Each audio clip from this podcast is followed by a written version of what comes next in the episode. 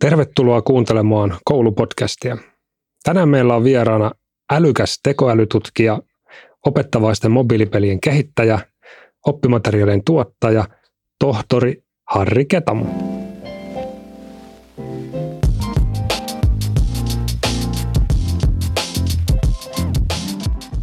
Koulupodcastin sponsorina toimii Eduhakkerit ja maailmanluokan täydennyskoulutus opettajille. Mikäli haluat kehittyä opettajana verkkokurssia hyödyntäen, tutustu osoitteeseen eduhakkerit.fi kautta koulutukset kautta MTO ja osoite vielä kerran eduhakkerit.fi kautta koulutukset kautta MTO.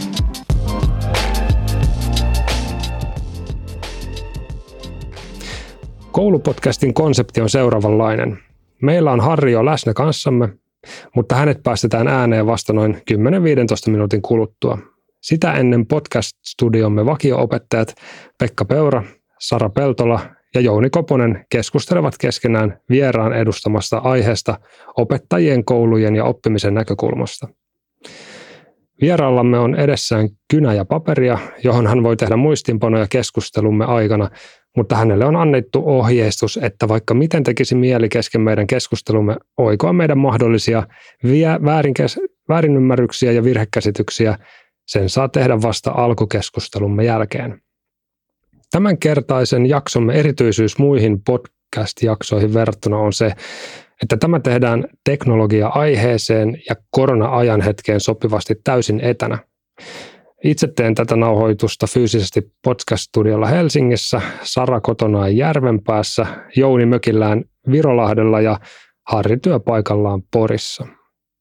Ja YouTuben kautta podcastia katsojat huomaavat, että meillä on ääniyhteyden lisäksi myös videoyhteys auki jokaiseen etäkohteeseen. Aloitetaan. Tämä on koulupodcast.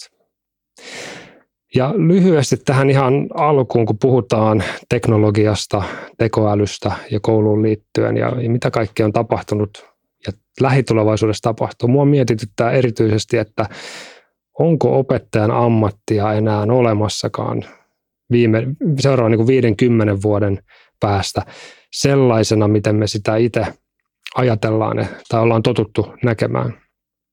Et, et paljon on puhuttu, että opettajista ehkä voisi tulla tämmöistä niin oppimisen fasilitaattoreita sen sijaan, että me oltaisiin opettamassa, siis siirtämässä tietoa tai pitämässä oppitunteja tai ehkä johtamassa oppitunteja. Mutta mut Jouni ja Sara, mitä, mitä ajatuksia teillä tähän liittyen on? Onko meitä enää ammattikuntana kymmenen vuoden päästä? Mä jotenkin itse, mun mielestä on tosi hyvä kela ja toi liittyy niin kuin siihen, mun mielestä ylipäätään niin kuin tekoälykehitys on siinä mielessä tosi mielenkiintoista, että sekä haastaa meidät ää, miettimään itseämme niin kuin ihmisinä vähän eri lailla ja itseämme niin kuin työntekijöinä myös eri lailla, että niin kuin haastaa meidät miettimään just sitä, että mikä on keskeistä niin kuin opettajan ammatissa, mikä on keskeistä niin kuin ihmisopettajuudessa versus sit siihen, mitä kaikkea se pystyisi sit mahdollisesti automatisoimaan. Et, et, et mä itse jotenkin ajattelen, että varmasti sieltä löytyy sellaisia yksittäisiä juttuja, että mitä jokainen olisi valmis niin kuin ehkä ihan nyt tässä hetkessä jo automatisoimaan, että ehkä niin kuin vaikka sähköpostien ja vilmaviestien vastaaminenkin poissaolojen seuraaminen ei välttämättä ole sellaisia, mistä kukaan niin kuin syttyy, että tämä on se syy, että miksi mä lähdin opettajaksi. Mutta tota, mä jotenkin näen, että tähän liittyy tosi paljon mahdollisuuksia, toisaalta tähän liittyy tosi paljon niin kuin, ehkä niin kuin, no, riski on liian vahva sana, mutta ratkaistavia kysymyksiä, niin kuin eettisiäkin sellaisia, että, että Oponamo esimerkiksi kiehtoo tosi paljon se, että miten me voitaisiin hyödyntää erilaisia tekoälyratkaisuja siihen, me saataisiin oikea-aikaista tukea oikeaan aikaan ihmisille, kun me huomataan ehkä joidenkin tiettyjen ää, data, datojen kautta me pystytään vähän niin kuin ennakoimaan sitä, että lähteekö esimerkiksi niin kuin joku sellaiselle ää, kierteeseen, mikä sitten aiheuttaa vaikka keskeyttämistä, niin pystyttäisikö me niin kuin aikaisemmin tavallaan tarjoa heille tukea, ja sitten toisaalta sitä, että miten esimerkiksi sitten se kun meistä kertyy, kertyy niin kuin tavallaan dataa, niin pystyttäisikö me hyödyntämään sitä sit enemmän sen niin kuin itsetuntemuksen kehittymisen pohjana myös. Eli, eli että me niin kuin tavallaan jouduttaisiin vasten oman datamme kanssa tietyllä tavalla ja muokkaisi ehkä sitä meidän käsitystä vaikka siitä, että kuinka no, helppo esimerkki urheilullisia me ollaan. Että me ajatellaan, että me ollaan hirveän urheilullisia, mutta sitten ehkä meidän niin sporttähkeri voi olla eri mieltä, kun me katsotaan niin kuin sitä siis tälle yksinkertaisimmillaan.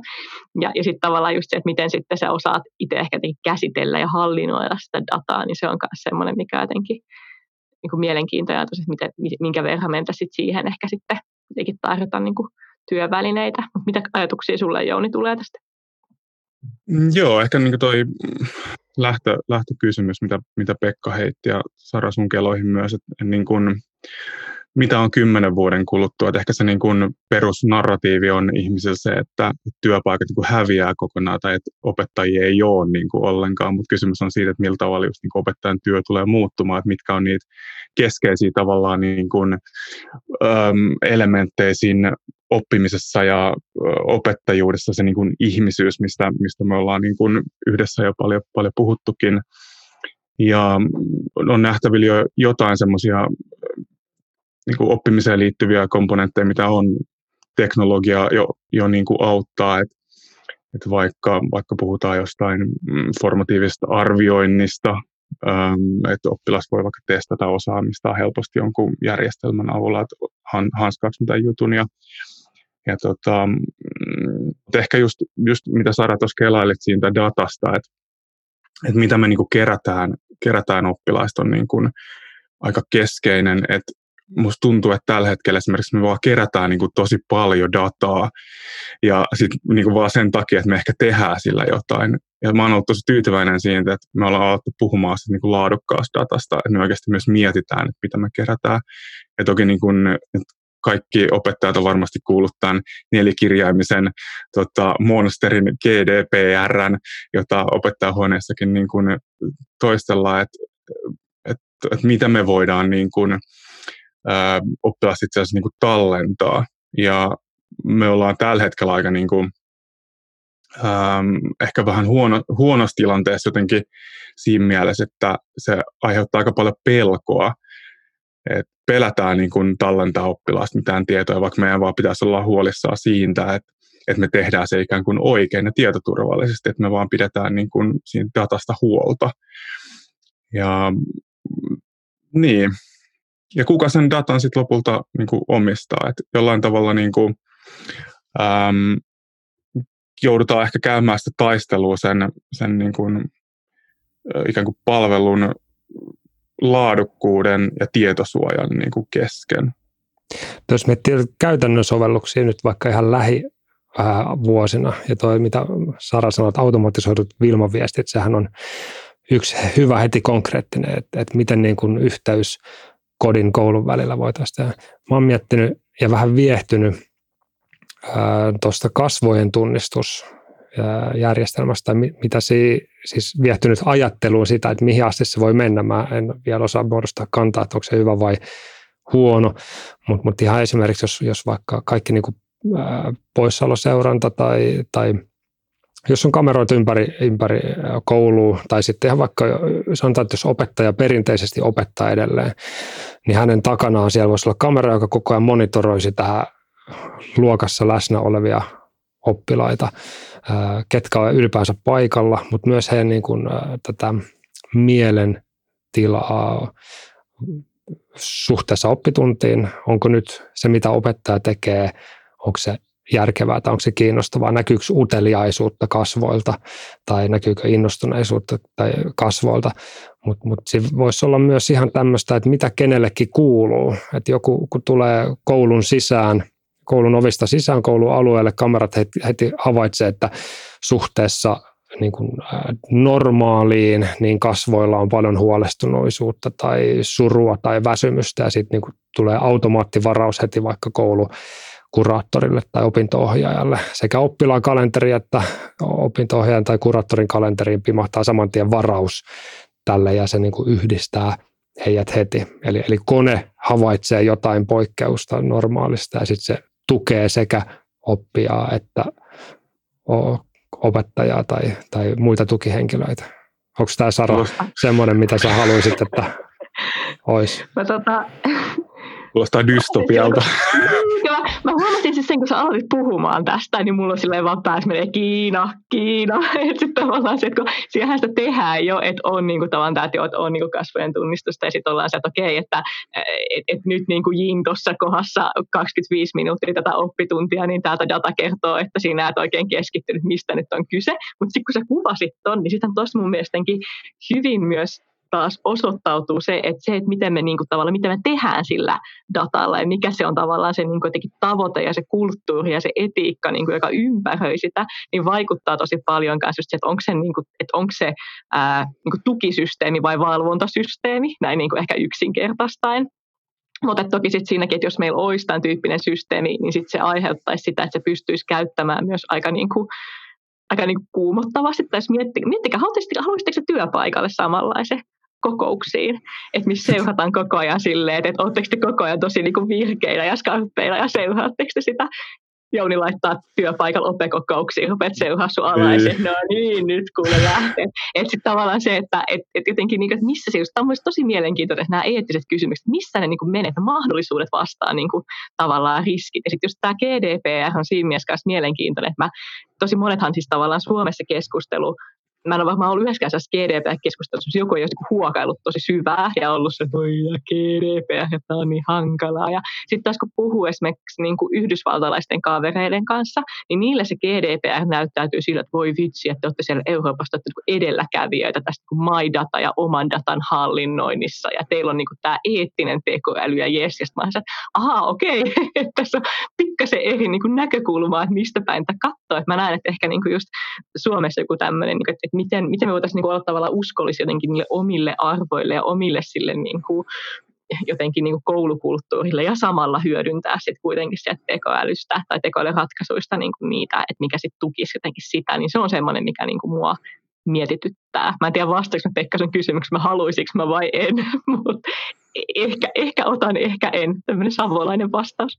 Niin kyllä mä kyllä mä näen Pekka toi jotenkin dystopian, että et ehkä niinku lopullinen kysymys on, että just mitä sillä niinku datalla tehdään, että sitä osataan kerätä ja sitä osataan niinku analysoida jo aika niinku hyvin, mutta tietyllä tavalla niin kuin toi, mitä Sara sanoi tuosta niin kulttuurisidonnaisuudesta, sekin on niin kuin tosi oleellista mun mielestä tässä tekoälykeskustelussa, että mihin niin kuin, minkälaiseen kulttuuriin on tavallaan rakennettu, että jos puhutaan vaikka, että sanotaan, että että ehkä Jenkkilää pidetään tyypillisesti semmoisen, että kaikki on niin kuin aika silleen niin kuin ulospäin jotenkin, niin kuin, okei, tämä on ihan hirveä stereotypia pahoittelut, mutta että jos me laitetaan tällainen tarkkaileva järjestelmä vaikka su- suomalaiseen niin kuin maanantai-aamuna, niin kaikki joutuu sinne psykologille saman tien, kaikki on niin kuin masentuneita. Mutta ähm, just se, että mä näen tässä niin kuin vaan tietyllä tavalla niin kuin leimautumisen riskiä, että että sanotaan, että tulee uusi oppilas, niin kuin Jouni, joka on persoonallisuuspiirteeltään vaikka nyt vähän kaakkoissuomalainen, sit, että, että on, on vähän niin kuin, äm, tietynlainen huumorinta ja tietynlainen niin kuin, maailmankatsomus ehkä, ja sitten se laite näkee mut ja, ja naama vähän näkkärillä, näkkärillä niin sitten se tota, johonkin järjestelmään tulee niin kuin leimaa, että tämä tyyppi on niin kuin masentunut. Että tavallaan tätä mä niin kuin pelkään, okei, okay, sitä voi niin kuin käyttää hyödyksi, että joku analysoi vielä tämän datan. Että sehän on, niin kuin, että sehän on tavallaan niin kuin tekoälyn hyvä puoli, että me niin kuin annetaan sille niin kuin jonkunnäköistä sellaista niin kuin, tavallaan, että se analysoi asioita, mutta me tehdään ihmiset loput se niin kuin tulkinta siitä. Että sehän on tavallaan ihan niin kuin fiksu malli, mutta sitten just päästään siihen, että että onko se niin kuin Facebook, joka omistaa tämän järjestelmä ja mitä tavallaan sitten sille niin kuin datalle tapahtuu tulevaisuudessa. Et, et, et nyt jo, jos joku pystyisi yhdistämään sen kaiken datan, mitä meistä on kerätty, vaikka niin kuin tyylin oma kannan, Facebookin, Instagramin, kaiken niin kuin datan, mitä meistä on kerätty, jos joku pystyisi niin kuin yhdistämään sen, niin, niin miltä maailma niin kuin näyttäisi. Mä, vähän... Mä varma, varmaan vakuutuksia Mä vähän haastan teitä vielä tuossa ajattelussa. Siis, jos mietitään oppimista, niin me tarvitaan jatkuvaa systemaattista, täsmällistä palautetta, oikeudenmukaista, niin kuin realistista palautetta, jos me halutaan oppia jotain. Esimerkiksi kävelyoppiminen. Kävelyoppimisen niin kuin kaksi tärkeintä tekijää, miksi ihminen ylipäänsä oppii kävelemään ilman opetussuunnitelmaa, ilman opettajia, niin on, on jatkuvan palautuksen systeemi, eli gravitaatio ja kipu. Mutta haluaisi kukaan koko ajan, että sinua analysoida tai että sä saat koko ajan palautetta? Siitä on niin kuin kuuppa hajoaa. No nyt, nyt mä en ehkä lähde siitä, että aina koko ajan ei yhtään. Mehän ollaan tällä hetkellä maailmassa, niin kuin mitä mä ymmärrän maailmasta, mitä mä ymmärrän oppimisesta, niin me ollaan lähellä sitä nollatilannetta. Enkä mä lähde siihen, että meidän pitäisi heti olla siellä sadassa. Mutta mä näen todella paljon mahdollisuuksia vaikka poistaa huonovointisuutta, poistaa osattomuutta, poistaa semmoista, mihin meidän niin nykyyhteiskunta ei osaa tarttua, mutta teknologia voisi tuoda tietynlaisen seurannan kautta mahdollisuuksia. Mä nyt en sano, mä edelleen itsekin karvat nousee pystyy jatkuvassa seurannasta. Mutta jos me oikeasti mietitään, että mikä on vaikka ihmisten hyvinvointi tällä hetkellä, ja, ja olisiko teknologialla jotain, joka voisi tuoda siihen niin kuin merkittävää parannusta, niin kyllä mä näen, että on olemassa mahdollisuuksia. Mm. Ehkä liittyy myös paljon siihen, mitä niin kuin Jouni yhdistää näistä, niin, niin just siihen, että, että mit, mitä se data niin kuin on, mihin tarkoitukseen niitä kehitetään, niitä ratkaisuja, kuka niitä kehittää. Että tavallaan se, että et meillä on ehkä niin kuin aina välillä näissä keskusteluissa, mä sanoin, että Pekka, että sulla on tämä, meillä välillä näissä keskusteluissa tavallaan tulee semmoinen jotenkin olo itselle, että ihmiset ajattelee, että, että niin kuin esimerkiksi tekoälyratkaisut on jotenkin niin kuin järjestään puolueettomia ja niin kuin, tavallaan lo- loogisia ja, ja niin kuin tietyllä tavalla niin ajattelu on, on tietyllä tavalla niin kuin virheettömämpää kuin ihmisten ajattelu. Mutta sitten useinhan sinulla on se riski, että kun on ihmisten kehittämiä, niin sitten sit mä niin kuin näen se, mikä mua niin kuin jotenkin kuumottaa tässä on se, että me siirretään että meidän oman niin kuin ajattelun vinoumia ja tavallaan sitä niitä sellaisia jotenkin vinoumia, että mitä me ollaan sinne eri niin kuin datoihin jo kerätty, niin me siirretään niitä tavallaan ne koneille ja sitten ne vähän niin kuin lähtee tavallaan steroideilla kertautumaan. Että siinä tavallaan, siis mä näen myös paljon mahdollisuuksia, mutta mä näen myös, että siinä pitää olla tosi niin kuin tarkka ja sen takia musta olisi tosi kiva saada myös enemmän ää, myös niin kuin kasvatusalan ihmisiä mukaan niihin keskusteluihin ja jotenkin niin kuin opettajien mukaan niihin keskusteluihin. Mä näen, että se olisi tosi tärkeää, että olisi niin kuin tavallaan eri aloilta tulevia ihmisiä, joilla erilaisia näkökulmia ja ehkä osaa ottaa eri juttuja huomioon, kun niitä kehitetään näitä ratkaisuja, niin sitten se tulisi myös semmoinen monipuolinen näkökulma sieltä ottaa ehkä asioita huomioon etukäteen ennen kuin ne lähtee jotenkin eskaloitumaan niin sanotusti. Sano vaan Jouni vielä. Niin, siis tuohon, tuohon niin jatkaen, että just niin kuin teknologiasta puhutaan arvovapaana ja tietyllä tavalla teknologia onkin niin kuin arvovapaata, mutta kyllä me ihmiset niin kuin liitetään siihen arvoja, koska me niin kuin, jos nyt, nyt puhutaan vielä, että me kirjoitetaan ne ohjelmat, me ihmiset, me joudutaan tekemään niitä valintoja siellä algoritmitasolla, niin kyllähän me siirretään sinne niin kuin meidän, meidän omia arvoja. Ehkä tilanne on toinen, kun ähm, tekoäly kirjoittaa itse ohjelmia, mutta kyllähän siellä joudutaan ottaa kuitenkin tiettyihin mm, arvopohjasta nouseviin kysymyksiin niin kuin kantaa. Et ei se, ei se niin kuin täysin, täysin niin kuin tyhjä korttiarvojen suhteen ole teknologia ja tekoäly. Kyllä.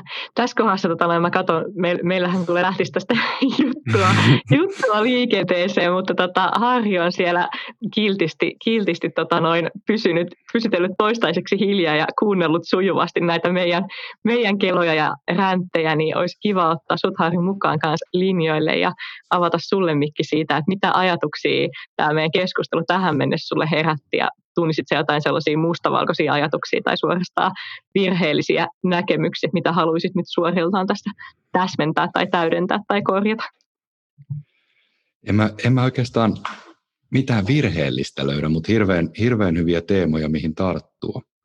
Et oikeastaan toi, ehkä sellainen, mikä niin kun tulee keskusteluissa tosi iso, usein esiin, on se, että mikä, mikä nyt sitten se tekoäly on koska meillä on olemassa yhteiskunnallisesti tosi monenlaisia määritelmiä tekoälylle.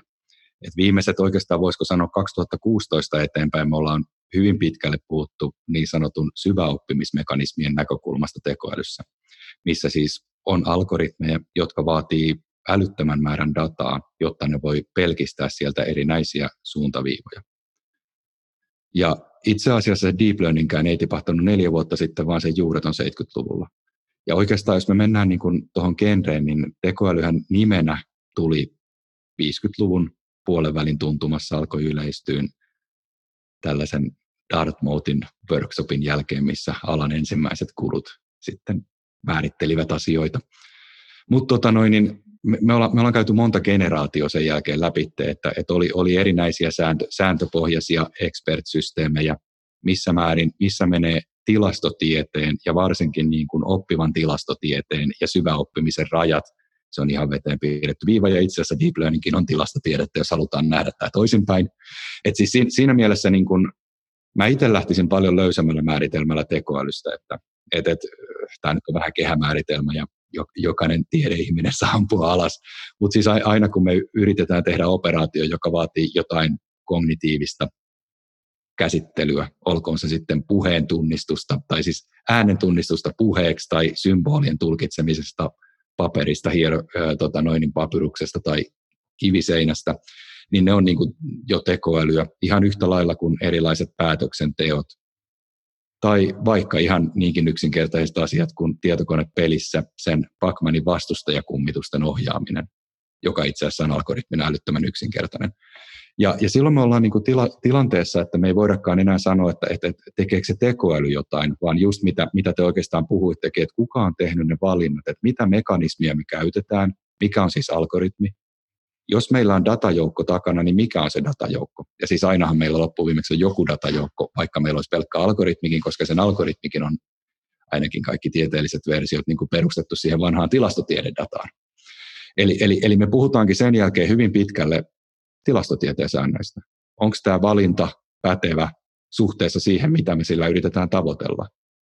Ja, ja, ja oikeastaan tuolta pohjalta, niin kuin tämä, mitä te keskustelitte, on, me ollaan niin kuin asian ytimessä, että voidaanko me joltain pohjalta uskottavasti väittää, että se on totta.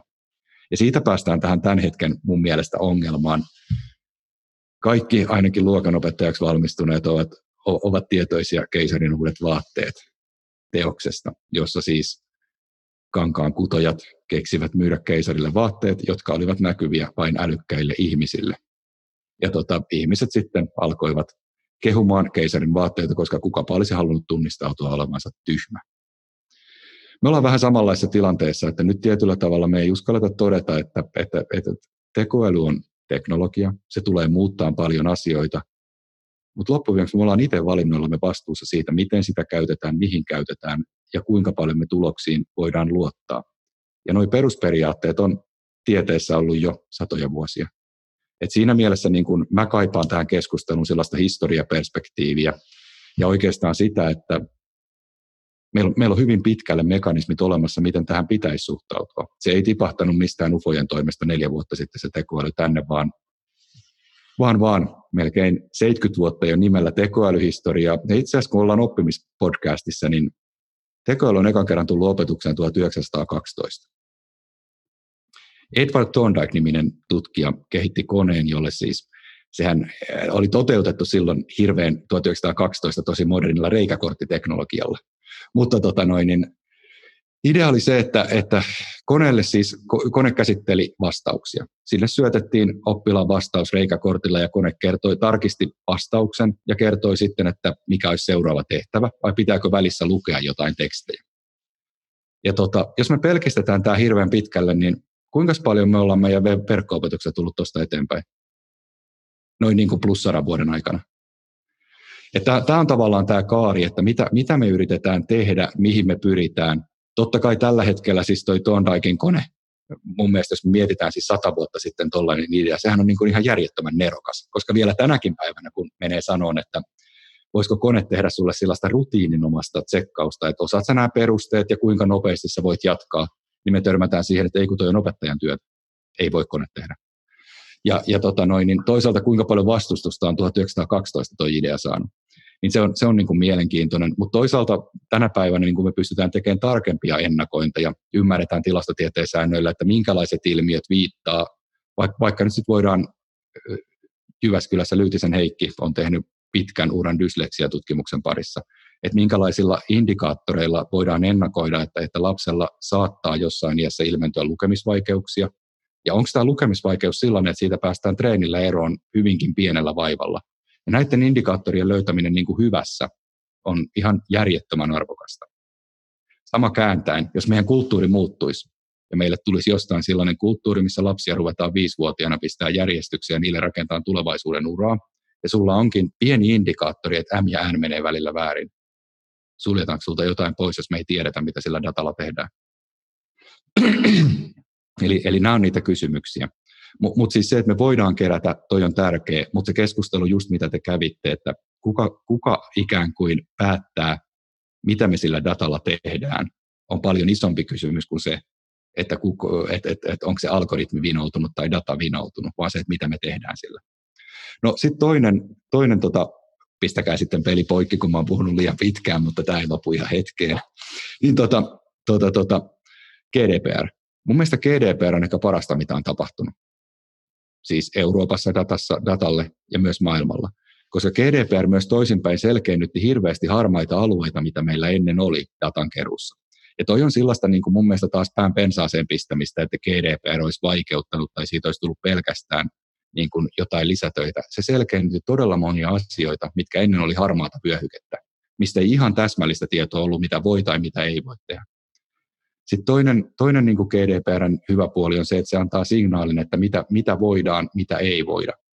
Mutta jälleen isompi haaste meillä on toteutuksessa. Kenen täytyy noudattaa GDPR? Ja kuka siis voi saada rangaistuksen sen noudattamasta tai noudattamatta jättämisestä? Ja toi on paljon isompi kysymys jälleen kerran. niin, niin me, me palataan niin kuin ihan eri kysymyksiin kuin siihen, että onko teknologia hyvä vai paha. Tämä nyt on tietysti vaarallinen teema noin niin kuin vaikka Rifle Association näkökulmasta ottaa esille, mutta siis teknologi, mihin teknologiaa käytetään tai ei käytetä, mitä siitä voi seurata. Ja, ja oikeastaan toi, mun mielestä toi GDPR-analytiikka, ne, ne kulkee niin kuin siinä mielessä käsi kädessä, että niin kauan kuin meillä on eurooppalainen elämäntapa ja kulttuuri, jossa yksilö omistaa datan ja sitä voidaan käyttää teoriassa vain hyvään, niin mehän tehdään hyvää. Mutta sitten meillä on aina se kääntöpuoli, että jos tapahtuu sama kuin 30-luvun loppupuolella Saksassa, mihin sitä dataa voidaan sen jälkeen käyttää. Ja nämä on, nämä on niin kuin tietyllä tavalla kysymyksiä, jo, joissa se, että voinko minä deletoida datani, jos tulee tilanne, että siellä saattaa vaikka ää, näkyä jotain oppimisvaikeutta, mikä myöhemmin voi heikentää uraani tai jopa sulkea mut pois jostain yhteisöstä, jos siis meidän kulttuuri muuttuu jollain tavalla. Ja, ja eihän ole mitään takeita, etteikö se muutu sadan, 200 vuoden kuluessa. No me, mun data ei enää murehdita siinä vaiheessa, mutta, mutta siis niin kuin teoreettisena ajatuksena. Ja siis kulttuurit muuttuu yllättävän nopeasti. Kun... Niin, niin, Joo. tuli ehkä tuosta mieleen tavallaan sanoin sitä, että eihän se mun data murhehdita enää siinä vaiheessa, mutta sitten se voi olla, kato, perintötekijät ja sun lasten lasten Kyllä. data, ne kaivelee sieltä, että iso iso isäsi oli silloin siellä Porissa jutteli tästä podcastista, olemme analysoineet tämän keskustelun ja päättelemme siitä, että Joo, joo. Iso, isoisäsi ei hurrannut tarpeeksi siis Orwellia lainatakseni, lainatakseni kahden minuutin vihan aikana, vaan esitti kriittisiä mielipiteitä täydellisyyttä vastaan. Saanko mä Jari kysyä tuohon sun ekaan niin pointtiin, mikä nostit Joo. niin kuin keskustelu ylipäätään niin kuin tekoälystä, että kun me ollaan niin kuin jossain mielessä me neljä ollaan niin kuin kuplassa, että me ollaan kartaa suunnilleen, mitä, mitä se niin kuin on, mutta nyt jos puhutaan niin kuin tavallisten ihmisten tekoälystä, että, että niin kuin, niin kuin ko, niin kuin tavallaan niin mielennetään laitteet, että sillä, sillä imurilla, joka ei nyt toiminut, niin silloin niin kuin se on mua vastaa tavallaan. Ja sitten kun me teknologiakasvatuksessa opetetaan koodausta, niin koitetaan olla niin kuin tarkkaa, että me ei niin kuin, jos meillä on kuin robotti alakoulussa, niin että se on vaan niin kuin robotti, jolle ei ole sinänsä jotain mieltä, että jos se nyt menee niin kuin vasemmalle, niin se ei mennyt sen takia, että se halusi mennä sinne, vaan että me oltiin niin kuin ohjelmoitus väärin. Että tietyllä tavalla semmoinen niin kuin, puhutaan ehkä antropomorfismista, että me niin kuin laitetaan niin kuin ihmis, ihmisen kaltaisuutta siihen niin kuin tekoälyyn ja laitteeseen ja sitten me aletaan pelkäämään, että se ottaa niin kuin vallan. Niin onko tämä niin kuin sun mielestä ongelma, kun puhutaan niin kuin tekoälystä, pitäisikö tähän tarttua niin kuin eka, että me oikeasti tiedettäisiin, että ne on nyt oikeasti vain tyhmiä taskulaskimia, niin kuin minkä, minkä laitteiden kanssa me ollaan tekemisissä. Joo, mun, mun mielestä toi teknologiakasvatusnäkökulma on siinä mielessä hyvä, että me korostetaan ihmisen vastuuta teknologiasta. Sinänsä niin kun science fiction jo 1800-luvun puolesta välistä asti on alkanut inhimillistään koneita. Siis e- eka, eka, minkä mä tiedän, missä on ollut ikään kuin koneita, jotka käyttäytyy niin, että niillä on oma tahtonut tällainen nowhere, tosin kaksi kirjainta vaihdettu, jossa, jossa koneet alkoi evoluutionomaisesti kehittää itseään. Se teos ei koskaan menestynyt, koska ne koneet eli täysin eri todellisuudessa kuin ihmiset, ja ne ei koskaan kääntynyt ihmisiä vastaan, vaan niillä oli täysin omat kuviot. Siksi se teos ei menestynyt, ja siitä ei tullut samanlaista hittiä kuin vaikkapa myöhemmistä Terminaattoreista, jossa Skynet päättää kääntyä ihmiskuntaa vastaan. Ja nyt, nyt tavallaan tästä pitäisi irrottaa mun mielestä keskustelusta science fiction ja sitten niin kuin science ja sitten etiikka. Science fiction on joko viihdettä tai taidetta, kummin päin tai, tai jossain niillä maastoissa. Ja se viesti oikeastaan enemmänkin science fictionissa, jos, jos mennään vaikka nyt sitten Terminaattorin viestiin, niin onko se se, että koneet on vaarallisia, ne pitää tuhota heti? Vai onko se viesti se, että meidän pitää olla vastuullisia siinä, miten käytetään teknologiaa? Ja, ja tämä on niin tavallaan se ehkä science fictionin keskustelu, että mä luulen, että, että niin jos, jos me otetaan se taidepuoli sieltä, että se ei ole pelkästään räiskimistä ja viihdehömpää, vaan otetaan se taide, taide tai kulttuuripuoli, niin se viesti yleensä aina on jollain tavalla yhteiskunnallinen viesti. Ja tuossa ehkä se oma vastuun korostaminen.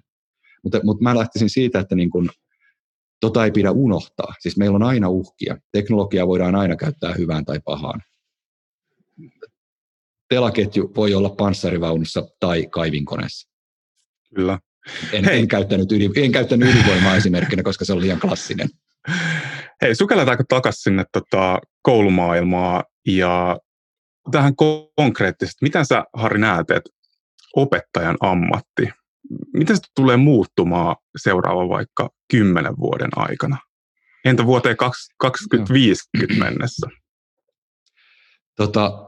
Tuossa tota, te puhuitte hyvin, hyvin monia, varmaan puhun samoista asioista, niin kuin, että minkälaisia ilmiöitä oikeastaan lähdetään niin kuin sellaista, että opettajan ammatti ammattina, mä en usko, että se on millään tavalla, ei edes uhattuna, mutta se tulee kokeen ison muodonmuutoksen. Mehän jo oikeastaan nyt, nyt niin kuin, eihän meillä ole globaalisti yhtä opettajan ammattia tai yhtä opettajuuskuvaa. Ja Suomessa me puhutaan opettajuudesta aika lailla sillä ihan eri tavalla kuin koko loppu muu maailma näkee. Meillä opettajan ammatti on hyvin itsenäinen, rinnastuu arvostuksessa sinne lääkärin ja lakimiehen rinnalle. Hakijamäärät aivan valtavan isoja. Ää, palkallakin pystyy elämään. En mä ota kantaa siihen, onko se hyvä vai huono, mutta sillä pystyy elämään toisin kuin aika monessa maassa, missä opettajat joutuu tekemään sivutyötä, jotta pystyy edes elämään. Ja tämä kaikki ajaa siihen, että se opettajuus Suomessa itse asiassa ei välttämättä ole ollenkaan niin isossa murroksessa, missä se tulee olemaan muualla. Meillä on nyt jo, mä sanon, että enemmistö enemmistö alaasteen opettajista, yläasteen opettajista on jo nyt käynyt sitä muutosta läpitte. Yhtälaisesti mä väheksyn lukio- ja ammatillista, mutta siis nyt kun puhutaan koulusta, niin tota, e, mutta on, on käyty sitä muutosta ja kaikenlainen ilmiöpohjaisuus, ongelmalähtöisyys, yksilöllinen huomioiminen, niin mä väitän, että se on suomalaisille opettajille jo arkipäivää. Kun taas sitten me hypätään toiseen kulttuuriin, missä itse asiassa opettajalla ei välttämättä ole ollenkaan samaa tutkintoa, jos tutkintoa niin kuin opettajuudesta lainkaan. Ja se malli siitä, miten, miten opetetaan, voi olla kulttuurisesti se, että me vaan testataan. Ja sitten se huonoin neljännes jätetään omilleen tai hylätään kokonaan. Me puhutaan niin kuin täysin erityylisistä opettajakuvista ja, ja erityylisistä tuen tarpeista, mitä tarvitaan niin kuin ympäri maailmaa. Jossa varmaan se suomalainen opettaja voi aika lailla luottaa siihen omaan ammattitaitoon ja tietää nyt, että asiat menee hyvin. Kun taas mun mielestä olisi väärin niin kuin ihmisyyttä vastaan, että me ei pyrittäisi tukeen opettajia, joilla ei ole samanlaisia mahdollisuuksia hoitaa opetusta kuin Suomessa teknologian avulla. Siis opettajan rooli monessa maassa tulee muuttua teknologian ansiosta siihen, että se opettaja on se tuutori tai no, fasilitaattori, mutta siis ehkä jopa ennen kaikkea tuutori, jolloin opettajalta voidaan ottaakin pois sitä ikään kuin odotusarvoa, että sun pitää yksilöllisesti opettaa, koska siis se ryhmäkoko ei ole 24, vaan monessa maassa se ryhmäkoko on 200 tai isompi. Ja, ja silloin, silloin niin kun me puhutaan täysin erityyppisistä ongelmista, ja me voidaan vastata teknologialla ihan eri tavalla. Puhumattakaan mainitsitte tuossa tota noin, niin tulevaisuuden. Puhutaan paljon Sustainable Development Goaleista, eli YK on 2030 maaleista. mutta tota, paljon vähemmän me on puhuttu siitä, että 2030 ennusteet näyttää, että 800 miljoonaa lasta ei pääse kouluun. Pitäisikö ne hoitaa teknologialla, koska niistä 700 miljoonaa on kuitenkin mobiilissa internetissä. Ja tässä on kysymys, että jos me ei haluta käyttää teknologiaa vain siksi, että me katsotaan sitä hirveän kapeasti Suomi-perspektiivistä, niin millainen vääryys me tehdään 800 miljoonalle lapselle kymmenen vuoden päästä. Ja tässä, tässä me tullaan siihen, että, että muuttuuko se opettajuus vai muuttuuko meidän koko käsitys, miten me opetetaan, siis prosessit myös. Ja mä väitän, että muualla maailmassa niin kun meidän ei pidäkään lähteä miettimään, että voidaanko me automatisoida opettajan työstä nyt tämä kokeen tarkistus, vai voidaanko me automatisoida palataan Vilma-viesteihin kohta, mutta tota noin, niin, niin, niin voidaanko me automatisoida niin kuin joku tietty kohta? Ja sitten se, opet, sit se niin kuin opetusprosessi vedetään samalla tavalla kuin ennen, vai mietitäänkö me niin päin, että meidän pitäisikin lähteä kehittämään osaamista. Perusopetuksessa niin kuin ne oppimistavoitteet ei ole pelkästään tiedollisia ja taidollisia, vaan ne on myös niin kuin yhteiskuntaan, ihmisyyteen kasvamista. Missä kohdassa teknologia voi tukea prosessissa, missä ei, missä se voi olla jopa haitaksi kuinka me järjestetään se niin kuin ihmisten kohtaaminen, koska mä sen verran vaikka teknologiaa tutkinkin, niin on tota noin Vygotskin kannattaja, siis lähikehitysvyöhyke, että me tarvitaan niin kuin monen tyyppisiä ärsykkeitä todellisuudesta. Ja Vygotskiakin muuten, by the way, lainataan aika pahasti väärin, koska alkuperäinen idea ei ole se, että oppimista tapahtuu vain sosiaalisessa vuorovaikutuksessa muiden ihmisten kanssa, vaan siis se muoto on vuorovaikutuksessa ympäristön kanssa, joka tarkoittaa, että tarvitaan monipuolisesti sitä feedbackia. Niin mm. tota, tota, meidän täytyy miettiä prosesseista. No sitten, sitten toi Vilma-opettajuus. Mun mielestä meidän täytyy ennemmin miettiä sitä, että miten, miten me saadaan tuo prosessi, tiedonvaihto, jälleen muuttaa prosessia, ei niitä viestejä, koska siinä vaiheessa, kun mä rupaisin saamaan opettajalta tekoälyn kirjoittamia viestejä, minä pistäisin oman bottiälyni vastaamaan niihin ja antaisin sitten bottien kommunikoida keskenään ihan sujuvasti. Ja siis teknologia on selkeästi... Hyvä, hyvä vanhemmuus. niin, teknologian avulla me saadaan niin kuin jengi mukaan oppimisen piiriin, jota, niin kuin, joille ei ole niin kuin, tavallaan access to learning muuten. Ja mutta mikä, mitä sä näet niin konkreettisesti tällä hetkellä, että mitä on niitä teknologioita, joita on jo olemassa, mikä ehkä sua Henkko ärsyttää, että miksei niitä nyt käytetä niin kuin oppimisen arjessa? Joo, e-, ehkä isoin on niin kuin tietyllä tavalla, jos me puhutaan nyt Suomen ulkopuolella, niin oppimispelit. Meillä on, meillä on ollut jo App Storen ja Playn ja muiden vastaavien storeen ansiosta accessi vuosikausia siihen, että me tehtäisiin isoa muutosta. Mutta sitä ei ole onnistuttu hyödyntämään. Siis mä oon itsekin yrittänyt sitä ja ollaan saatu kyllä pelejä jaeltua, mutta sellainen niin kuin systemaattinen käyttö ja vielä niin, että niin kuin oppimispeleistä me pystyttäisiin, ja nyt täytyy taas korostaa, että meillä on siis sekä hyviä oppimispelejä, joilla on sekä pedagoginen, psykologinen että, että myös eettinen tausta, ja sitten meillä on ihan silkkaa roskaa, ja näitä ei voida niputtaa niin kuin yhteen, yhteen laariin. Et siis niin kuin mutta miten me saataisiin systemaattisesti isommin peleistä apua sinne, missä meillä ei ole sitä opettajaa, koulua tai tukiverkostoa välittömästi saatavilla, koska ne lapset on kuitenkin, ei kaikki valitettavasti, mutta suuri osa niistä on mobiilissa internetissä, vaikka niille ei olisi pääsyä kunnon kouluun. Sun mielestä, Harri, niin kun, iso teema. jos mietitään niin kuin oppikirja, joka on se niin kuin, tärkein väline ehkä siellä koulussa niin kuin tällä hetkellä, niin näetkö että niin kuin oppimispeli voisi jollain tavalla korvata oppikirjan niin kuin oppimisen välineenä? Öö, mä, en, mä en puhuisi, siis mun mielestä niin kuin tavallaan toi korvaaminen on, on ehkä se ongelma keskustelussa, että me yritetään aina korvata jotain jollain, että et, öö, 20-luvulla tuli Spree-monistuskoneet ja niillä sitten korvattiin jotain. Vähän myöhemmin tuli radiot, joista kuunneltiin asioita ja sillä korvattiin Spree-monistuskoneita ja sitten tuli tämä projektori, mistä sitten kalvoilta näytettiin taululle ja taas pedagogiikka uudistui meillä on hirveä pyrkimys kuvitella, että joku yksittäinen teknologia muuttaa kaiken ja sieltä tulee niin kuin tavallaan tällainen ikään kuin sit asiat on niin kuin helppoja. Toi, toi on vähän ongelma, että mä ennemminkin en sanoisi, että korvataan, vaan että meidän täytyy miettiä taas, että missä kohdassa me voidaan saada hyötyjä. Koska mikään media, siis olkoon sitten kirja, opettaja, peli, televisio, radio, spree, monistuskone, se ei toimi kaikille ja en, ennemminkin niin kuin meidän täytyisi pyrkiä löytämään, että miten käytetään asioita missäkin kohtaa tehokkaasti. Ja mä en lähtisi ollenkaan sanoa, että oppikirja on edes välttämättä vanhentunut, koska mä oon itse vielä sen verran old school, ja siis mä myönnän sen, että mun mielestä voisi olla kivampi tehdä töitä niin, että mulla on se oppikirja kirjana, mutta mun harjoituskirja tai mikä sitten onkaan on interaktiivisena diginä. Ja niiden kahden yhdistelmä voisi olla niin kuin mun suosikkiopiskelussa. Toki en mä vastusta sitä, että kaikki on diginä, jos sillä saadaan oikeasti pienennettyä hiilijalanjälkeä, mutta ainakaan tällä tahdilla, että laitetta pitää vaihtaa kuuden kuukauden välein, vaan siksi, että laitetta pitää vaihtaa kuuden kuukauden välein, niin ei taatusti pienenne hiilijalanjälki. Joo, ja täytyy sanoa niin, kyllä, että, on, että kirja on joo. kyllä niin kuin verraton ö, käyttöliittymä monessakin tapauksessa, mitä ei pysty korvaamaan millään. On, on. ja sitten se tavallaan se metaforana taas, miten, miten sä käytät jotain, niin se on hyvin erilainen, että luetko kirjaa printtinä vai luet, siis vaikka puhuttaisiin nyt niin kuin tavallaan kirjallisesta teoksesta, niin miten, miten sitä lukee vaikuttaa siihen, miten, miten suhtautuu kyseiseen teokseen. Harri, sä kun käyt, Kyllä. niin, kierrät varmaan paljon, tai ainakin tutkit, mitä maailmalla tapahtuu.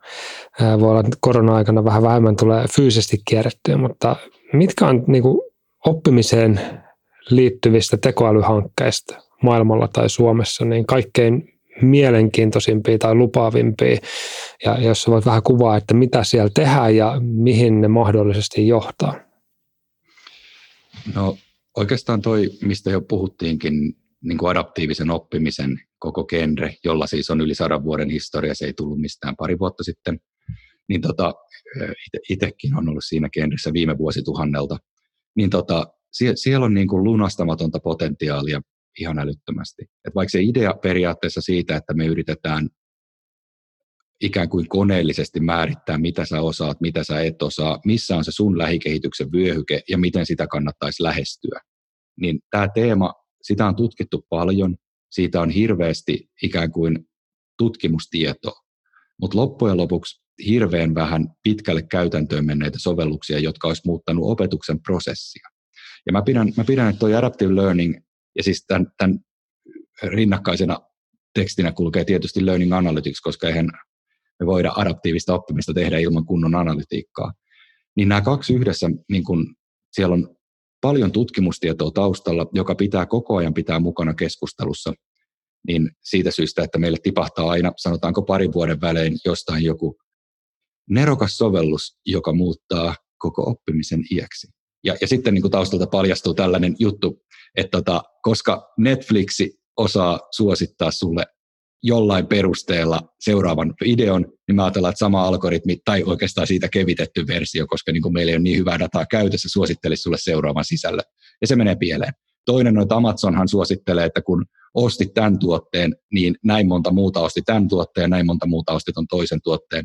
Niin ihan sama, että kun, kun olet tehnyt tämän sisällön, niin 500 muuta teki tämän sisällön, sunkin kannattaa tehdä. Eikä ollenkaan mietitä, että niin, mitä jos se olikin Flat Earth Societyn jäsenet, ne 500 ekaa, ketkä kävi sen kartan jälkeen niin kuin sen, sen tota noin, niin toisen karttakurssin.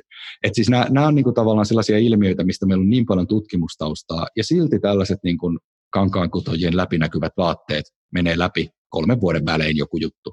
Tämä harmittaa ja se estää sen tiedepuolen niin kuin isoa impaktia, koska sitten jengi pettyy ja toteaa, me kokeiltiin tätä Amazon suosittelijaa, tuotte muuten tosi surkeita tuloksia, miksi tämä adaptive learning yleensä kuvitellaan, että se toimii. Sitten samaan aikaan niin itse toteat, että ei tota, että tämä on niin kuin sata vuotta tutkittu toisin. Että yritetään niin kuin paikallistaa sitä sun haastekohtia, määrittää lähikehityksen vyöhyke sun ikään kuin lähtökohdista ja osittain jopa persoon, niin kuin psykologian mittareiden kautta, ja sitten antaa mahdollisia suosituksia, ei sitä, että sun täytyy tehdä näin, ja varsinkaan tuolla Amazon-mekanismilla. Kun sä sanot, että, Tämä on se ongelma.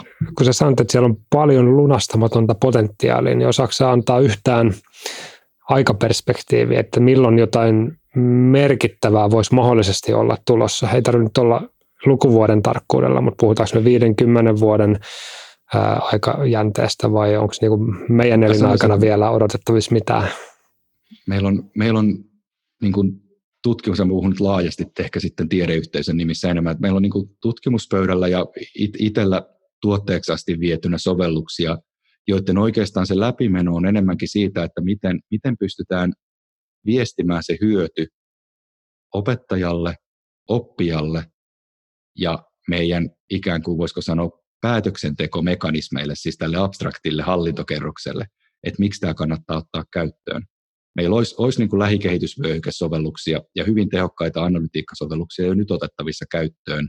Toki niistä kustannuksia tulee, että ei niitä niin kuin kaupan hyllyltä oteta ja vaihdeta sitä maalin taulukkokirjaa johonkin adaptive learning-sovellukseen, vaan siis niin kuin sekä tutkimuksen että tekniikan näkökulmasta me voitaisiin ottaa käyttöön. Learning Analytics-puolella ehkä isoin este on myös se, että se Learning Analytics samaistetaan niin kuin erilaisiin business-analytiikka-juttuihin, että me mitataan, että montako minuuttia oli tunnilla, kuinka monta prosenttia tunnista hymyilit, joka sitten mukamas kertoo, että sä oot ollut tosi vastaanottavainen.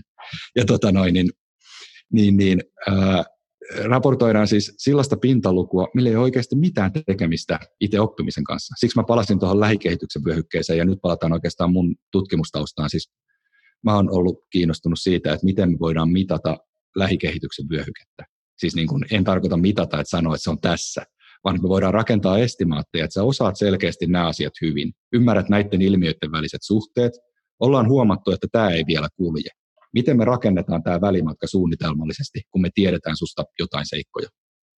Ja tota, tämä on, tää on niinku se teemakenttä, missä, missä on toimittu, ja meidän täytyy muuttaa abstraktiotasoa, missä me puhutaan niinku oppimisen analytiikasta, mittaamisesta tai adaptiivisuudesta, jotta me voidaan saada se läpi. Et se ei voi olla tuolla numerotasolla, että teit 15 minuuttia kolme tehtävää oikein. Missä vika?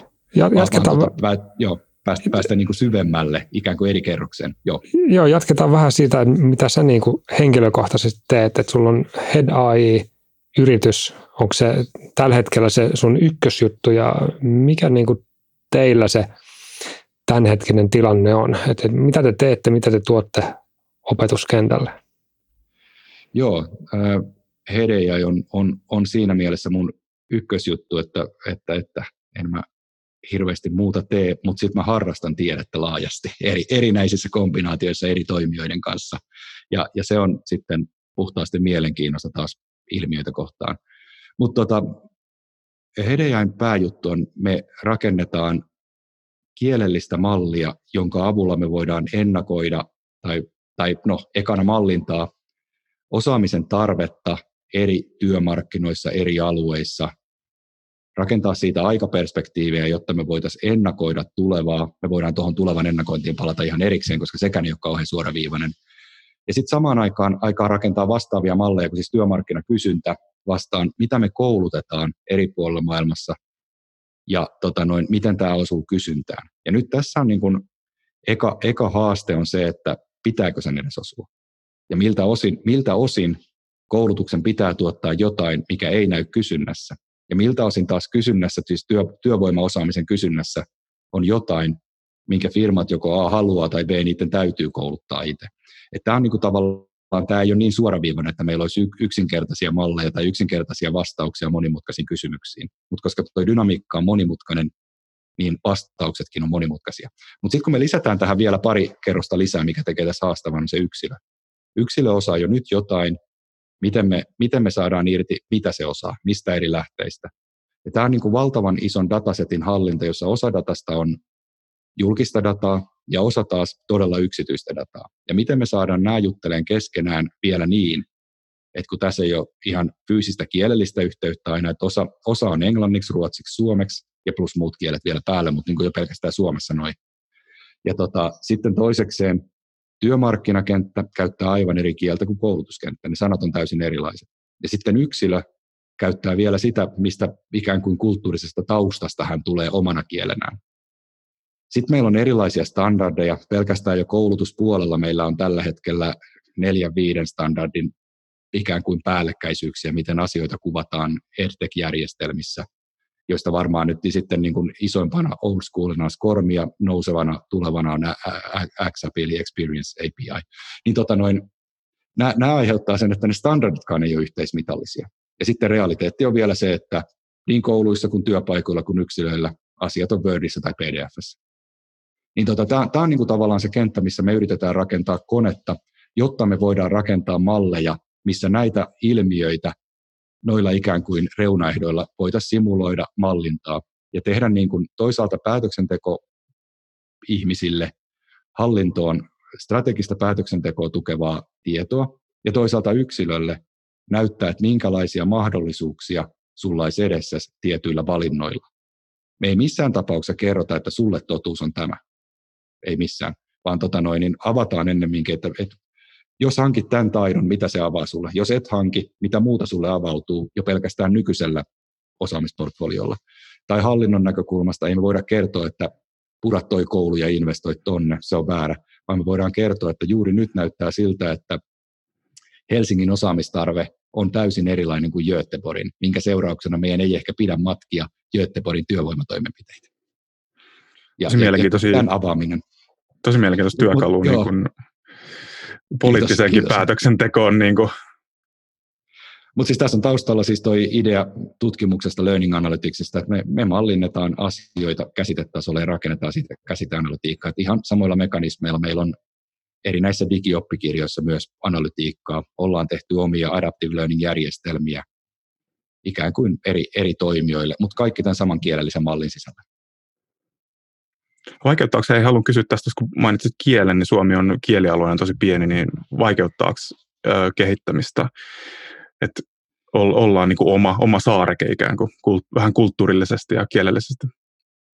Mä niin kuin sanoisin niinpä, että jokainen kieli on oma haasteensa ja tietysti englanniksi kehittäminen on siinä mielessä niin kuin ton, ö, takaisinmaksuajan näkökulmasta helpoin, koska se on niin laaja, kaikki käyttää englantia, että ne investoinnit on helpompi ikään kuin kuolettaa sitten tulevilla kaupoilla. Suomen, Suomen sisämarkkinan ongelma on se, että me ollaan tosi pieni, mutta se itse kehittäminen, niin kuin vaikeudet tulee hyvin erilaisista ilmiöistä. Suomessa meillä on ihan älyttömän vaikea kielioppi, mutta niin on Virollakin. Me ei, meillä on niin kuin tavallaan kompleksisuudessa kieliopin näkökulmasta mitään eroa. Viron ja Suomen välillä jo pelkästään tulee sitten niin kuin sanojen käytössä, miten yhdyssanoja esimerkiksi käytetään, todella iso ero. Ja sitten taas Englannissa on tosi paljon tällaisia yhdysmerkityksellisiä sanoja, joissa jo pelkästään se kolmen sanan sanajärjestyksen vaihtaminen voi muuttaa täysin merkityksen. Ja silloin Englannin, niin kuin, me, meillä ehkä yksittäisen sanan tunnistaminen, mennään perusmuotoistamiseen, niin meillä perusmuotoistaminen on tosi vaikea, Virossa tosi vaikea, Englannissa perusmuotoistaminen voidaan hoitaa sääntökoneella. Ja tota, tämä on niinku tavallaan, tässä on se ero. Mutta sitten kun me mennäänkin merkitysten analyysiin, niin meillä on aika helppoja yhdyssanoja, mitkä Englannissa saattaakin olla kolmen sanan yhteismerkityksenä, ja jos niistä joku sana onkin toisinpäin, se merkitys muuttuu. Ja, ja tämä taas, sitten kun me ruvetaan tekemään analyysiä ja niin kuin päätöksentekoa, ja meidän pitää ymmärtää kieltä, ei vaan tunnistaa, vaan ymmärtää, niin itse asiassa kaikki kielet on ihan yhtä vaikeita.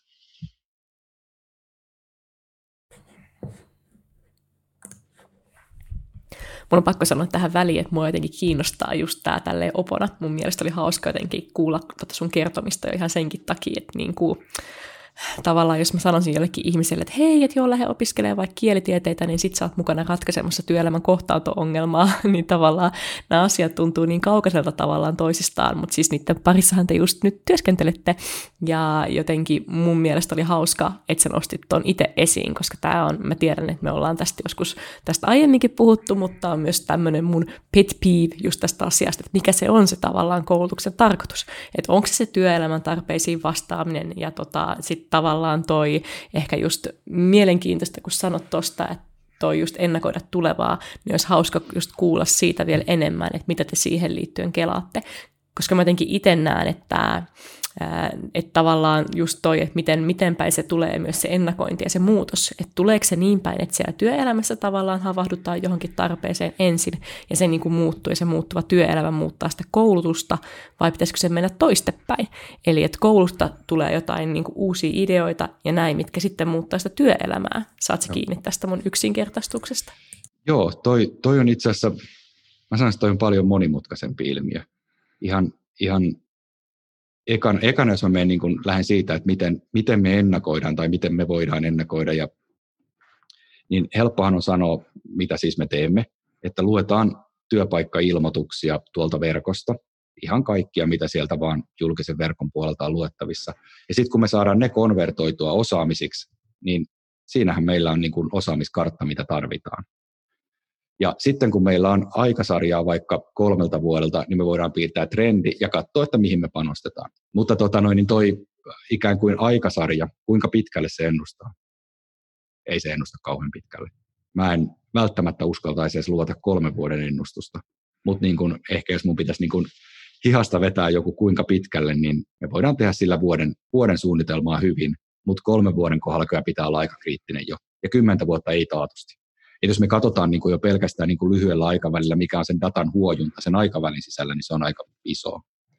Lisäksi moneen dataan vaikuttaa, että esimerkiksi jos me tämän kevään ja viime kevään perusteella tehtäisiin ennustus, niin se tulisi menee pieleen, mitä on kysytty.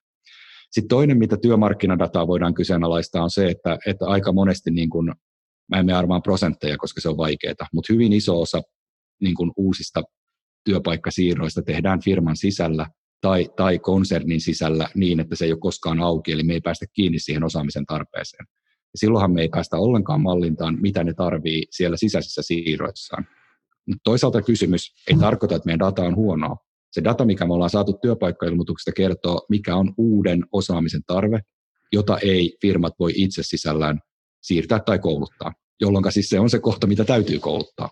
Että tämä niin kuin, tietyllä tavalla meidän täytyy osata, ei niinkään että sanoa, että joku datasetti on huono tai surkea, vaan meidän pitää osata kertoa, että mitä tämä datasetti kertoo, mitä se ei kerro.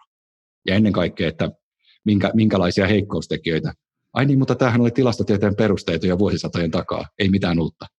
Eli, eli siis siinä mielessä, niin kuin, siinä mielessä niin kuin, tämä on niin se eka kysymys. No sitten toinen, mikä on paljon vaikeampi, se, että kumpi, kumpi on oikeassa, työmarkkinat vai koulutus. Ja mä sanon, että ei oikeastaan niin kuin kumpikaan tai molemmat. Että tämä on vuoropuhelua. Mutta sitten se isompi kysymys on siinä se, että jos me ruvetaan miettimään, että me tehdään tämän hetken työmarkkinan tarpeeseen osaajia, mikä siis oli teollisen ajan vahva käsitys, niin no entäs sitten startupit, entäs tutkimus, entäs, entäs sitten niin kuin se tosi pitkän aikavälin ennakointi. Sitten jos me mennään taas sinne tosi pit, pitkän aikavälin ennakointiin, että, että okei, koulutetaan sadan vuoden päähän, niin ää, kuka maksaa siihen asti? Mitä me tehtiin väärä valinta? Et sen takia, että tässä on enemmänkin tasapaino ollut, että mikä, mikä on niin kuin tavallaan perusopetuksen rooli siinä, että me saadaan koulutettua valmiudet, jolla lapsi säilyy uteliaana ja haluaa viedä asioita eteenpäin ja toivottavasti vielä hyvässä. Ja, ja tota niin sitten meillä on tämä työvoima, työvoimakoulutus, oma trackinsä, yliopisto on täysin oma trackinsä. Mä, mä en puhuisi tästä yhtenä joukkona, jossa mun mielestä meidän helpoisa on sanoa, me ollaan yritysten ja työvoimakoulutuksen asialla ihan älyttömän hyvin. Se, mitä tutkimus tarvii, ei meillä siihen kauheasti antaa. Ja, ja tässä on sitten taas harhakuva. Nyt, nyt joku kuuntelija sanoi, että niin, mutta voidaanhan me pistää algoritmi lukemaan läpi tiedeartikkelit ja katsoa, mitä on tutkittu, ja sitten sitä ruvetaan kouluttaa. No niin voidaan, mutta kun se data katsoo taaksepäin. Eli, eli siis tietyllä tavalla hienoja hankkeita, joissa on ruvettu mallintaan, että esimerkiksi fysiikan tutkimuksessa, että, että, että kone rupeaa kehittämään fysiikan tutkimusta. Mä sanon, että eikä rupea, kun se rupeaa katsoa, että mitkä asiat niin sieltä fysiikan tutkimuksen sisältä ovat linjassa toistensa kanssa, minkälaisia poikkeuksia ja mitä mielenkiintoista niin näiden yleisen trendin ja poikkeusten välillä voisi olla, josta ihminen itse asiassa löytää, että ai, kato, voitaisiko me vaikka yhdistää tota niin kaaosteoria ja käsitteen oppimisteoria mun mielestä oli mielenkiintoista, kun sä just sanoit sitä, niin tavallaan tätä katsoo jotenkin niin usein taaksepäin, niin ehkä just tähän liittyen mä vähän palaan siihen, mitä mä tuossa alkukeskustelussa jo nostin, ja vähän haastan sua siitä, että jotenkin myös miettii, miten sitä niin tekoälyratkaisuja on hyödynnetty nyt vaikka vaikka niin kuin rekrytoinnin puolella, niin en, en muista nyt kuolemaksenikaan sitä firmaa, olisin ehkä voinut tarkistaa sen, jos olisin ollut paremmin valmistautunut, mutta olen just kuullut tällaisesta tapauksesta, missä on käytetty rekrytoinnin tukena tekoälyratkaisuja miettimään, että ketkä niin kuin näistä työntekijöistä, jotka hakee meille, todennäköisesti tulee tavallaan sitoutumaan tähän työpaikkaan, että sitä jossain vaiheessa siellä huomattiin sitten, että okei, tai jotenkin näyttää siltä, että tämä rupeaa vähemmän rekrytoimaan tummaihoisia, tämä oli Yhdysvalloissa, rupeaa vähemmän rekrytoimaan tummaihoisia tota noin, ää, työntekijöitä meille, ja sitten ruvettiin katsomaan, että mistä tämä sitten johtuu, miksi tästä on tullut tällainen rasistinen tästä meidän tekoälystä. Ja sitten niin kuin sen jälkeen, että tota kyse oli siitä, että se niin kuin jotenkin katto, että missä, missä äh, alueella nämä ihmiset asuu. Ja sen mukaan sitten katto, että tämä asuu niin kaukana, että ei ole niin järkeä tavallaan häntä rekrytoida sinne. Ja sitten tavallaan jotenkin tämmöiset kaikki niin kuin vinoumat, mitä sinne koodataan niin kuin sisään, niin sitten jotenkin mä mietin sitä, että miten, miten niin kuin jotenkin pitäisikö meidän jotenkin reagoida niin kuin tähän myös koulutuksen ja kastuksen puolella, että, niin kuin, että just tämä, että niin kuin lapsetkin ymmärtäisi, että se ei ole niin kuin, että tavallaan että se ei tule tyhjöstä just ne ratkaisut, mitä siellä tehdään, vaan että siinä niin kuin tavallaan meidän ajatusvinoomia, mitä meillä on kaikkea, niin ne niin kuin voi pahimmillaan kertautua siellä, että mitä mieltä sä oot tästä. Joo. Mun mielestä niin kuin ihan ykkönen, niin kuin mikä pitäisi terottaa jo ensimmäisessä tekoälykurssissa tai jopa tilastotieteen kurssissa, meillä ei ole olemassa dataa, joka ei olisi vinoutunut. Jopa fysiikan mittadata on vinoutunut, koska me ei tiedetä, kuinka kaareva maailmankaikkeus on. Mutta tota noin, niin meillä ei ole olemassa vinoutumatonta dataa. Ja nyt koko tuo kysymyksen asettelu pitäisikin kääntää niin päin, että voidaanko me tehdä vinoutuneesta datasta näkyväksi se osa, missä se on pahiten vinoutunut ja sen jälkeen tehdä sillä asialla jotain. Kuten, kuten esimerkiksi to, toinen, missä oli samainen ongelma, että, että tiettyihin positioihin ei rekrytoitu tietyllä ö, taustalla olevia ihmisiä, niin sehän kertoo mittavasta vinoutumasta. Ja ei se, että me niin todetaan, että voi voi, oli vinouma, ää, vaihdetaan tekoälyä. Sehän on pään pensaaseen lyömistä. Mä sanon, että mitä me tehdään tälle asialle. Me ollaan tehty historiassa näin, se oli väärin, mitä me tehdään nyt, koska tämä tuli näkyväksi että voidaanko me käyttää tätä myös asioiden, niin kuin, voisiko sanoa, paljastamiseen tai piilossa olleiden ilmiöiden näkyväksi tekemiseen, jos me halutaan. Mutta se kaikki lähtee siitä, että me ei pidetä tuota totuutena, vaan lähdetäänkin siitä, että meidän data on aina vinoutunutta. Meidän pitää ymmärtää, mitä se kertoo. Kyllä. Ja varmaan just tuohon liittyen niin kuin se, että just toi oli mun mielestä hyvä just toi, että miten se voisi tuoda esille myös niitä vinoomia. Mä mietin just tänä aamulla sitä, että millaisia mahdollisuuksia siinä koulutuskentällä tämä voisi tuoda esille, kun on puhuttu paljon siitä, miten vaikka temperamentti vaikuttaa niin kuin arvosanoihin, mitä niin kuin annetaan, mm. niin, niin miten se pystyisi tavallaan pitkällä aikasarjalla tuomaan vaikka opettajille näkyville sitä, että tietyn temperamentin ajatellaan, että meillä olisi temperamenttiprofiilit jotenkin ehkä käytössämme, että miten tietyllä temperamenttiprofiililla äh, olevat oppilaat saa sulta vaikka järjestään huonompia arvosanoja, jolloin sä voit sitten niinku tavallaan itse ruveta reflektoimaan sitä, että onko mulla nyt henkilökohtaisesti joku ongelma tavallaan, että se ei liitykään sitten siihen oppilaan osaamiseen, että tavallaan ton tyyppisiä mahdollisuuksia mä siinä näen. Mutta mut, mut mun, mun mielestä toi on se, missä Mun mielestä toi on se, missä sä muutat just sitä prosessia. Toi on, toi on erittäin hyvä esimerkki, koska niin kun loppuviimeksi mitataanko me tuolla, kun me kerätään luokasta. Otetaan, palataan siihen teidän keskusteluun kohtaan, missä tota noin, niin opettajan selän takana on kamera, joka kuvaa oppilaiden naamaa ja sitä, että kuinka innostuneita ne on. On helppo sanoa, että sillä me arvioidaan absoluuttisesti, että tota noin, onko ne lapset nyt sitten hyviä vai huonoja oppilaita. Mutta onko se toisinpäin? Mitä se opettaja juttelee? Mitä se kertoo opettajasta? Ja tässä on myös se vaarallinen kohta. Mä sanon, että missään nimessä me ei saada arvioida opettajaa tuolla taustalla. Mutta mut me, mut me väistämättä kerätään aina dataa koko tapahtumasta että et, et, mitä, mitä me oikeastaan sillä datalla kuvataan. Ja, ja se, että ne lapset oli tympääntyneitä, niin opettaja voi katsoa, että no kuinka tympääntynyt mä olin, että kun se oli maanantai-aamu ja mulla jäi kahvitkin juomatta ja tota, satoi vettä, kun pyöräilin töihin ja harmitti ihan suunnattomasti, että mitäs mä silloin aamulla tein, kun ne oli keskimääräistä myrtsimpiä ne oppilaat. Mutta siis tä, tässä niinku tavallaan se, että me, me ei voida yksittäisillä datapisteillä alkaa tekemään hirveän isoja johtopäätöksiä, mutta me voidaan auttaa ymmärtää sitä tilannetta, missä me tehdään jotain asioita. Et esimerkiksi jo pelkästään niinkin yksinkertainen kuin psykologiset mittarit, joista siis iso osa ei nauti ihan hirveän suurta psyko, niin tieteellistä validiteettia, mutta osa nauttii. Niin puhutaan nyt sitten vaikka Big Fiveista. Niin tota, jokaisesta näistä mittarista on olemassa maa- ja kulttuuriversiot. Ja niin kauan kun ei ole riittävästi tsekkipisteitä jonkun maan, että se voidaan pitää validina sen kulttuurin ja maan sisällä, niin se myös tuodaan esille. Tämä on esimerkiksi, mittaamme vielä USA-laisella kalibroinnilla, koska meillä ei ole tarpeeksi datapisteitä tästä kulttuurista. Ja, ja tämä on niin kuin se kanssa yksi piste, että jos me ruvetaan, niin kuin tuossa totesitte, että jos me arvioidaan suomalaisia nuoria amerikkalaisilla kasvontunnistusmekanismilla, me saadaan aivan eri tuloksia. Mutta siis tämä on jälleen kerran tieteessä tunnistettu jo satoja vuosia sitten. Mutta on varmaan, mistä päästään niin kuin niihin ihmisyyden taitoihin, että mitä, missä me ollaan ihmiset ollaan hyvin, niin me pystytään niin kuin ottaa paljon enemmän asioita niin kuin huomioon kuin ehkä niin kuin mitä me ikinä ikinä niin kuin adaptiivisten systeemien kanssa pystytään ikinä ottaa. Että se on tietyllä tavalla aina niin kuin kapea, kapea näkemys, vaikka just katsotaan jotain oppilasta luokassa, että jos se on näyttää surulliselta, niin että mikä hänellä niin kuin oikeasti niin kuin aiheuttaa nyt sen niin kuin kasvon, kasvon ilmeen, niin me pystytään ihmisenä ja, ja tota, opettajana siellä niin kuin ottamaan huomioon paljon enemmän kuin mitä, mitä ehkä järjestelmät ikinä pystyy. Joo, siis se tausta, taustadatan määrä. Jälleen kun niin kun mennään vaikka robotiikkakenttään, niin iät ja ajat on, on ollut koneita, mitkä tekee nopeammin tällaista pathfinding, siis reitin etsintää kuin ihminen. Ja nyt kun niin kun ei autot, mutta, mutta myös jaloilla kulkevat koneet liikkuu näppärämmin kuin ihminen, katsokaa Boston Dynamics, jos ette usko, niin tota noin, liikkuu tosi näppärästi, mutta silti suunnistuksessa, kun mennään yllättäviin tilanteisiin, paljon taustamuuttoja, niin menee kyllä kauan ennen kuin yksikään kone voi voittaa ihmistä suunnistuksessa. Vaikka siis siellä kartalla sen optimoinnin kone tekee jo paljon nopeammin, mitä kompleksempi ympäristö, sen nopeammin kone voittaa ihmisen. Mutta sitten kun mennään siihen, että siellä on yllättäviä tekijöitä, epävarmoja tekijöitä, jotain, mistä meillä ei ole dataa eikä edes mallia, niin ihminen on aika vahva.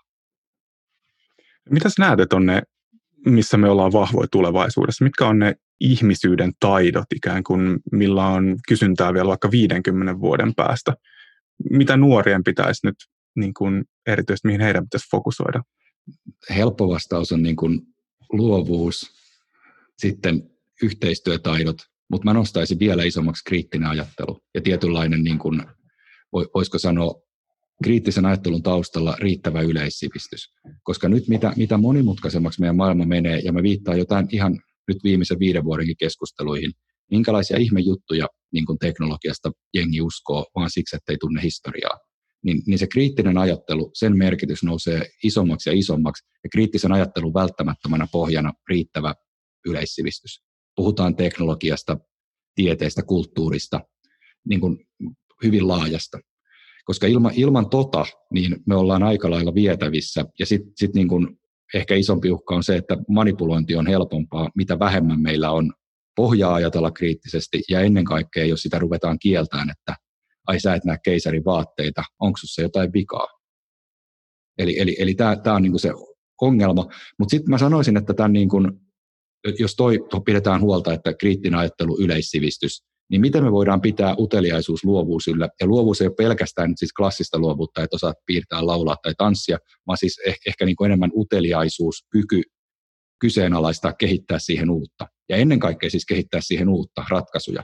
Ja nämä on taitoja, mitä ei oikeastaan, niin, mitä ei oikeastaan enää myöhällä iällä voida opettaa, vaan ne lähtee sieltä jo ihan, ihan siitä no, voidaanko me opettaa noita taitoja vai voidaanko me ohjata siihen suuntaan, se on oma keskustelunsa, mutta mut siis nämä on niin kuin tavallaan isoja perusopetuksen haasteita.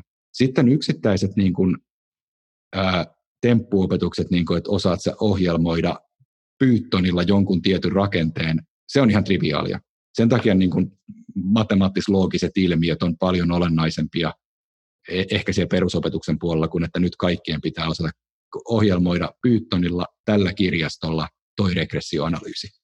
Että tämä on niin kuin, meidän, pitää, meidän pitää saada niin kuin sellainen, voisiko sanoa, vahva pohja ymmärtää ilmiöitä, koska tulevaisuudessa niitä uusia yksittäisiä taitoja tai temppuja, niitä tulee vaan koko ajan kiihtyvällä tahdilla, ja niitä ei voida opettaa etukäteen, eikä välttämättä tulevaisuudessa voida edes lähettää kurssille, vaan sellainen tietynlainen pitää ottaa selville ja kokeilla tyyppinen kouluttautuminen tulee yleistyyn.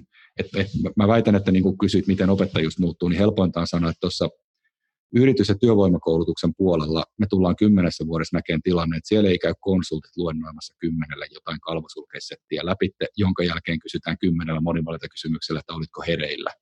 Vaan tota noin, niin noin muuttaa täysin, täysin muotonsa, että tulee tilanne, tarvitaan tietoa, firmalla on olemassa palvelu, jonka ne ostaa joltain koulutustoimittajalta, mistä ne kysyy, että tällainen laakeri, tällainen ongelma, tuosta kurssi, kolmen minuutin video, tehty töihin.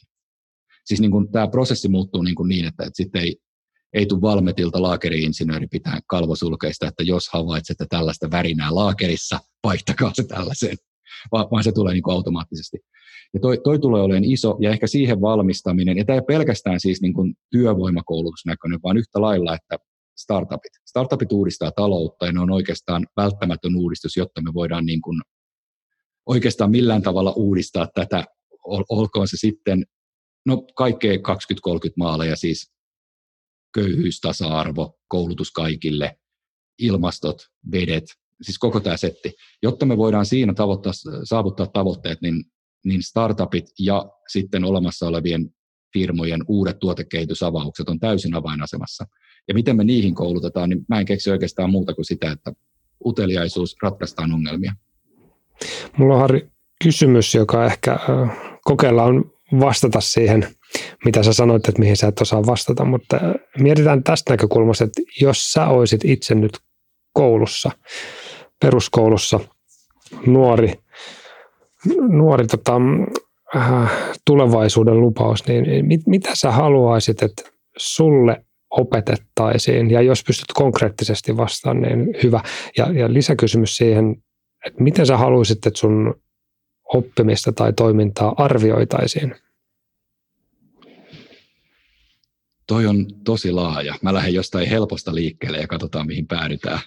Mutta toi arvi, arviointi olisi ehkä sellainen, että, että kun te puhuitte tästä jatkuvasta, jatkuvasta arvioinnista, niin on, on ehkä hyvä kerätä jotain datapisteitä. Mihin niitä tulevaisuudessa käytetään, se on sitten eri juttu, ja kuka omistaa sen datan, siitä meidän täytyisi päästä vielä vahvemmin käsitykseen, että yksilö omistaa. Mutta tota noin, niin tämä oli poliittinen kannanotto.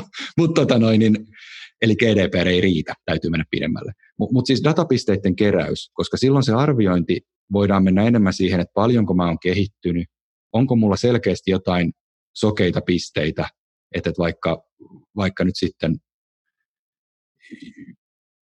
kovasti matemaattisesti suuntautuneella ihmisellä se, että mikä on mun tiimityöosaaminen, että voidaanko löytää paikkoja, jossa mä voin kehittyä. Ei sillä, että mulla annettaisiin arvosana, että tässä hyvä, tässä surkee, vaan, vaan kehittymiskohteita. Ja oikeastaan sitten toinen on se, että se, voisiko niin kuin ajatella, että se jatkuva arviointi ikään kuin on, on, onkin enemmän just sellaista, voisiko sanoa, suuntaavaa, ohjaavaa, mikä hukkasi vähän pointin, mutta siis niin kuin tietyllä tavalla ei, ei niinkään, numeroita saa olla, mä en ole siihen kantaa, onko se numero vai sana, mutta se, että se tähtää niin kuin kehityssuunnan löytämiseen. Vähän, no, vähän niin kuin voitaisiin ajatella, että painoindeksi ei kuvaa yhtään mitään, noin niin kuin ellei se ole luokkaa 40 tai 15. Ja, ja sillä, sillä välillä sitten muut ilmiöt kuvaa, mutta sitten mun oma painoindeksi saattaa kertoa jotain. Niin tavallaan tällaisella ajatuksella, että ymmärretään, mitä voi kertoa, mitä ei. Mutta sitten mitä mulla olisi pitänyt opettaa, niin Ota, mä otan vielä tuohon, tuohon edelliseen, äh, kun sä saat datapisteitä lisää, niin kuka? Et, et jos sä olisit tänään koulussa, niin äh, toivoksia, että opettajan työkuormaa kasvatetaan tai jotenkin Hyvä. ne prosessit ei, olisi ei, paremmin? Ei, vaan, vaan minä kerään. Eli, eli siis tänä päivänä niin kun mä voin mun laitteeseen kerätä niin paljon dataa kuin mua huvittaa, jos se mahdollistetaan sen jälkeen, kun se datavarastointi onkin niin, että se ei ole siilossa tuolla koululla ja tuolla firmalla, ja ai niin me käytettiin tuota Facebook-komponenttiakin välissä, että puolet mun datasta valuikin Facebookille, niin tota, ei, ei noin, vaan, vaan rakennettua ihan maidatan periaatteella plus pikkasen lisää, että siis minä kerään dataa, ja koulun järjestelmät mahdollistaa, että minä kerään dataa mun laitteelle, josta mä päätän, tai mun vanhemmat päättää, tai yhdessä Opon kanssa neuvotellaan, että tehtäisikö tällainen analyysi. Ja, ja nyt vielä, vielä vähän tarkempi jo. kysymys, että nyt jos sä puhut, että sä keräät, mä jollain tavalla sen yhdistän itsearviointiin, mutta samalla aisti, että sä puhut jostain muusta kuin sen oppilaan itse tekemästä arvioinnista. Onko se niin kuin erilaisten sensorien avulla plus no. se itse oma havainto? No oikeastaan niin kun taas palataan tuohon laadukas data. Me ei oikeastaan tänä hetkenä vielä tiedetä, mikä on laadukasta dataa ja mihin se on laadukasta. Et esimerkiksi niinkin typerältä kuulostava asia kuin se, että joku tekee kirjoitusvirheitä. Voi kuulostaa, että se on täysin tarpeeton data, mutta itse asiassa plagioinnin tunnistamisessa säännönmukaiset kirjoitusvirheet auttaa jälkeenpäin tunnistamaan, esimerkiksi mulla on tietyt yhdistelmät, mitkä mulla menee väärin, jos oikoluku ei korjaa, niin isolla varmuudella voidaan tunnistaa jo plagioituja pätkiä pois. Ja silloin se, että vaikka se on niin kuin mun dataa, jos mä luovutan siitä näytteitä, mistä mä tiedän, että ne ei ole mulle kriittisiä, mutta mä voin voin esimerkiksi backtrackata, että kuka tekee samantyyppisiä virheitä ja itse asiassa sitä voidaan käyttää tosi monella tavalla. Mutta se laadukas on se kysymys. Ja sen takia ei ehkä pidä lähteä siihen, että kaikki data on nyt merkityksellistä. 90 prosenttia datasta ei tule koskaan ole merkityksellistä. Siis yksi, yksi harha, mikä meillä muuten kansan yhteiskunnassa on se, että me puhutaan, että kuinka tiedon määrä kasvaa eksponentiaalisesti ja se eksponentti ei ole edes toiseen, vaan se on niin kuin luokkaa 3, 4 tai 5. Ja sitten niin samaan aikaan me tiedetään, että mikä siellä kasvattaa, ai niin me ollaan siirrytty 4K ja hirvittävän tarkkaan ääneen.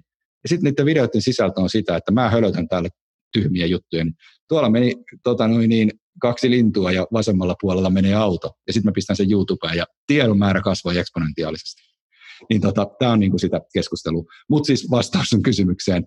Se data, data mitä, mitä kerätään, niin mä näen ehkä niin päin, että, että koulujen järjestelmät, paitsi että säilöö viranomaisdataa, koska siis sitä täytyy säilöä ja sillä mennään, niin mahdollistaisi myös sen, että sieltä tulee mulle esimerkiksi mun seurantadataa, mitä mä oon tänään, esimerkiksi vaikka nyt sitten käsitetasolla, että me ollaan käsitelty tänään näitä asioita, josta tiedetään seuraavat asiat, se menee mun ikään kuin profiiliin talteen, jossa mä hallinnoin sitä, päätän miten sitä myöhemmin käytetään. Ja sitten kun mä vaikka oon, oon tota noin, niin harrastuksista kerännyt tätä ja suorittanut asevelvollisuuden ja menen opiskeleen, niin mä voinkin opiskelupaikassa sanoa, että mulla on hei tällainen datarekisteri, jossa on puolustusvoimien varmentamaa, partion varmentamaa ja sitten tota SPR varmentamaa osaamisdataa. Voitaisiko katsoa, että mitä kursseja voitaisiin tunnistaa mulla suorituksi tehty?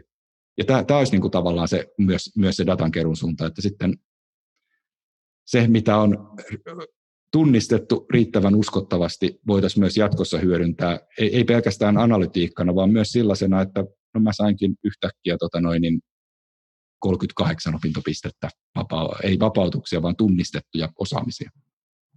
Hmm. Ja, si- ja sitten se oma datakeruu.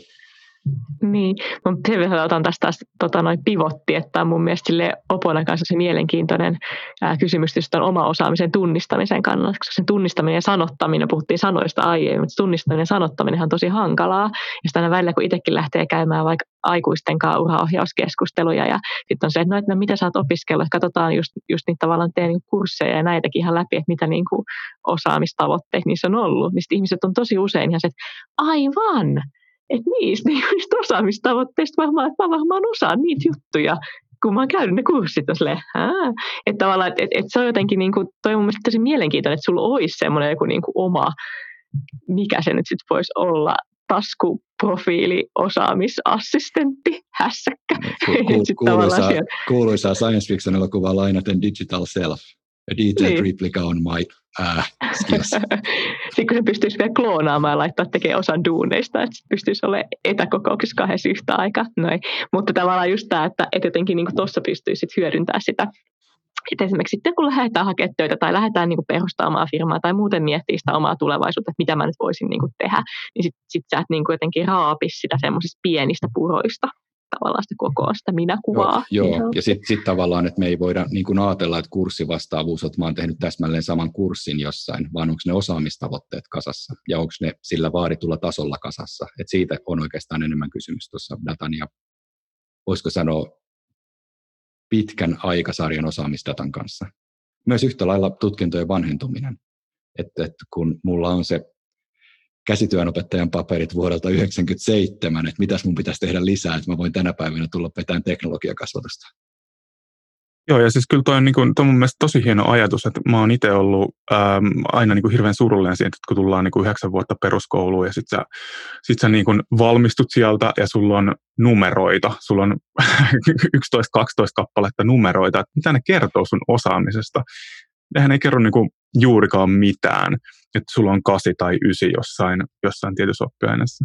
Niin se, että sulla oikeasti faktisesti myös näyttää muutakin, että, että mä osaan tällaisia ja tällaisia juttuja, ja tietyllä tavalla niin kun, sieltä voisi vetää, vetää niin kun jotain taas johtopäätöksiä, että hei, äm, mä oon vaikka luova tyyppi, joten toisaalta mä voisin olla niin kuin taiteilija, mutta toisaalta mä voisin olla myös niin kuin joku vaikka lakimies, että tietyllä tavalla niin kuin hakee niitä semmoisia niin kuin universaaleimpia ominaisuuksia itsestään, niin kun puhuttiin tuosta identiteetin rakentumisesta. Että et sehän kertoisi niin kuin enemmän, että kuka mä oon, kuin todistus numeroilla. Joo. Tämä on mun mielestä yksi tota, mitä mä haluan Harri jotenkin No, mä, mä oon vääntänyt tästä jonkun verran niin kuin eri ihmisten kanssa, jotka on sekä niin kuin alalla että eivät. Ja mä haluan kuulla, että mitä mieltä sä oot siitä. Että me ollaan vähän niin kuin tavallaan sivuttu tätä, mutta onko sun mielestä teknologia arvovapaata? Ei. Siis, siis, siis, tota... Ytimekkään kysymykseen ytimekäs vastaus. Mutta mut siis tuosta voidaan lähteä niin kun, tietysti niin kun määrittää laajuutta ja sitä harmaa asteikkoa, mutta siis niin kun jos, jos kysymykseen vastataan kyllä tai ei, niin siinä tapauksessa. Mutta siis tavallaan kyllähän meillä heijastuu siis, voisiko sanoa aina se historia, mitä kautta on kuljettu johonkin, miten sitä sovelletaan ja mit, mit, mitkä on jäänyt sovelluksen ulkopuolelle, niin nehän on, on kuitenkin valintoja. Ja, ja siinä mielessä niin kun mä olisin vahvemmin, vahvemmin sillä kannalla, että teknologia ei ole arvovapaata, koska siis sekä sen tekemiseen että käyttöön liittyy aina niin kun joku polku, mitä sitä ennen on kuljettu. Tähän liittyy siis semmoinen keskustelu, mitä me käytiin siitä, että, että, että tavallaan esimerkiksi vaikka niin tekoälyratkaisuihin niin tavallaan liittyen, niin ne, ketä on perustellut sitä, että heidän mielestään se on arvovapaata, niin on saanut sitä, että, että kun itsessään tavallaan se niin kuin teknologia, joka tämän mahdollistaa, niin sillä itsessään ei ole niin kuin arvoja, että se ei niin kuin ota kantaa, että mikä on hyvä ja mikä on paha.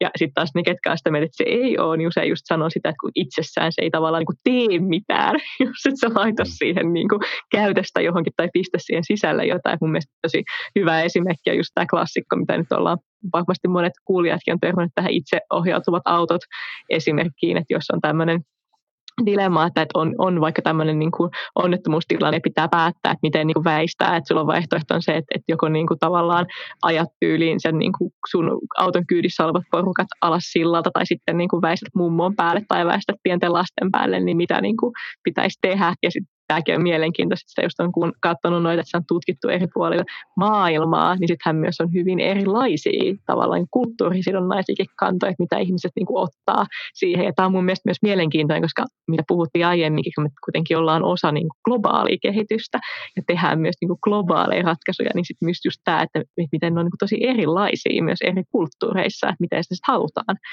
myös käyttää, vaikka jollain meillä kehitettyä niin kuin tavallaan ratkaisua, niin miten sitä sitten käytetään vaikka no, Kiinassa. Tämä on, tämä on mun klassikko esimerkki kaikissa.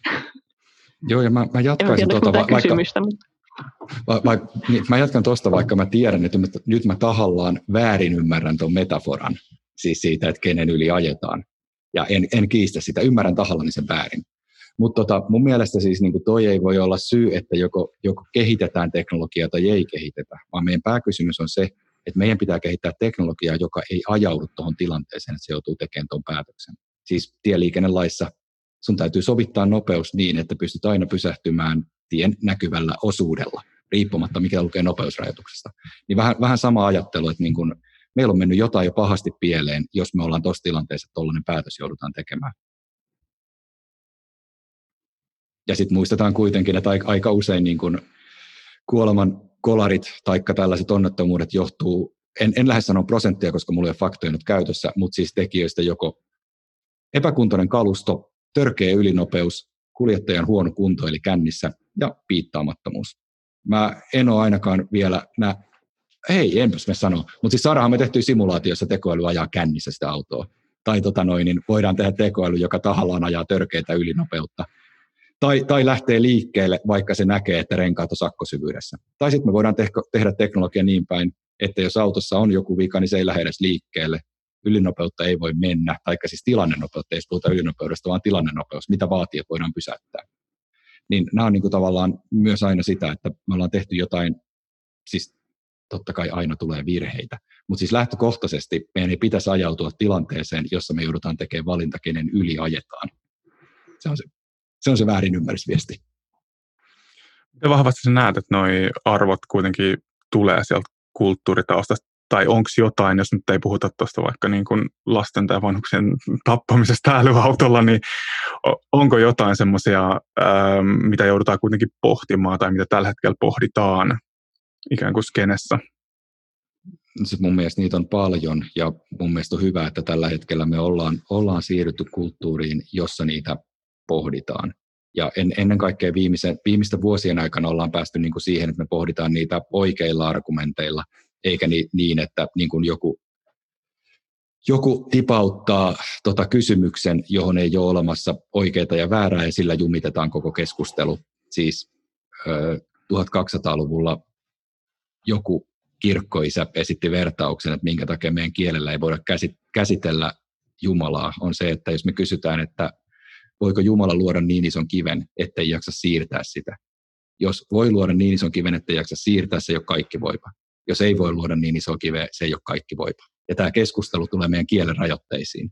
Ja, ja me, me välillä niin kuin tavallaan tuollaisia samanlaisia ikään kuin kielellisiä lukkoja on mahdollista rakentaa joka teemaan, ja sillä on mahdollisuus jumittaa keskustelu ja ikään kuin kääntää huomio siihen, että kuinka minä haluan päteä, koska keksin tuollaisen näppärän, mikä siis kirjallisuudesta löytyy viitteitä, varmasti vanhempiakin, mutta, mutta, mutta en, en tunne vanhempaa esimerkkiä tuosta.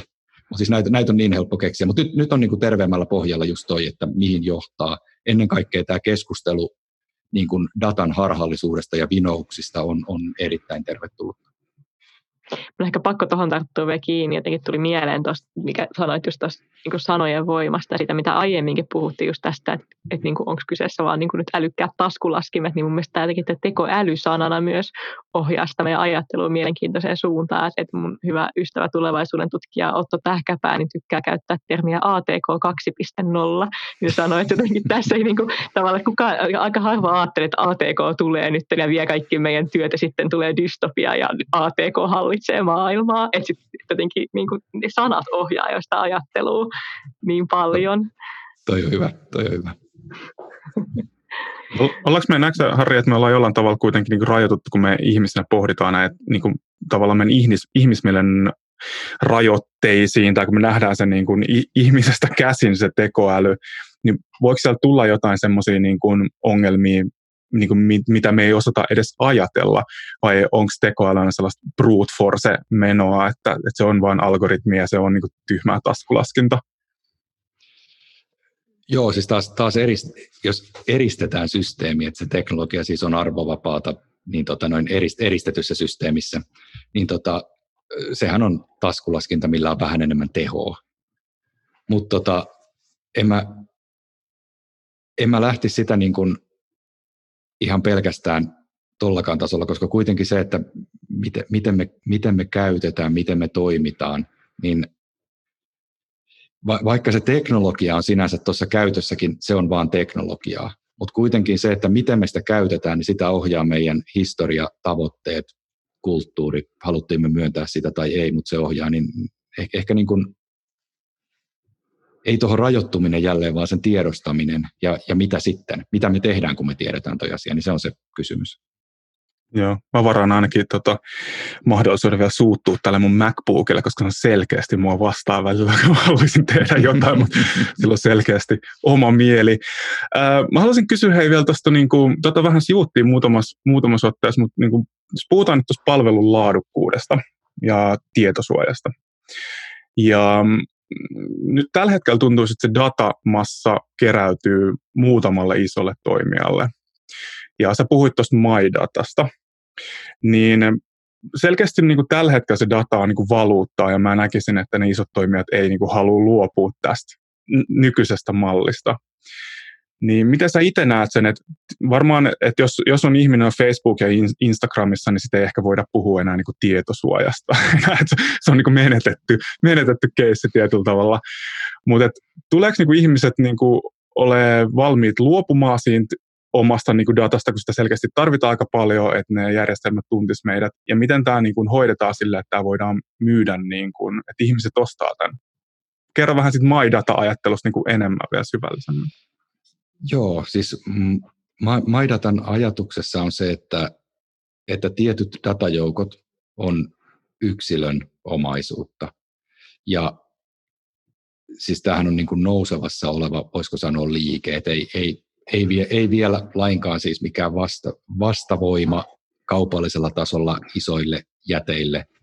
Mutta mut siis sellainen ajatus, että kun yksilöt omistaa datansa, niin se on tietyllä tavalla mahdollistaa ekosysteemiajattelun, jossa data, jo se on valuuttaa, mutta se on sen yksilön valuuttaa. Ja silloin sen ekosysteemin täytyy pyöriä jollain, jollain muulla valuutalla kuin sillä, että minulla toimijana on dataa, josta mä saan rahaa, kun mä myyn sen tolle toiselle toimijalle, Cambridge Analyticalle tai vakuutusyhtiölle, ei se väliä, kuhan maksavat, Va- vaan tota noin, niin se maksu, tai siis raha, raha liikkuu ekosysteemissä jossain muussa muodossa kuin datassa. Ja eihän toitu toimiin ihan kaikessa koskaan. Mutta aj- ajatuksena, että, että meillä olisi olemassa vaikka, heitetään nyt tuollainen teemakenttä kuin terveys, koulutus, ää, ehkä, ehkä hyvinvointi niin kuin terveyden laajentumana.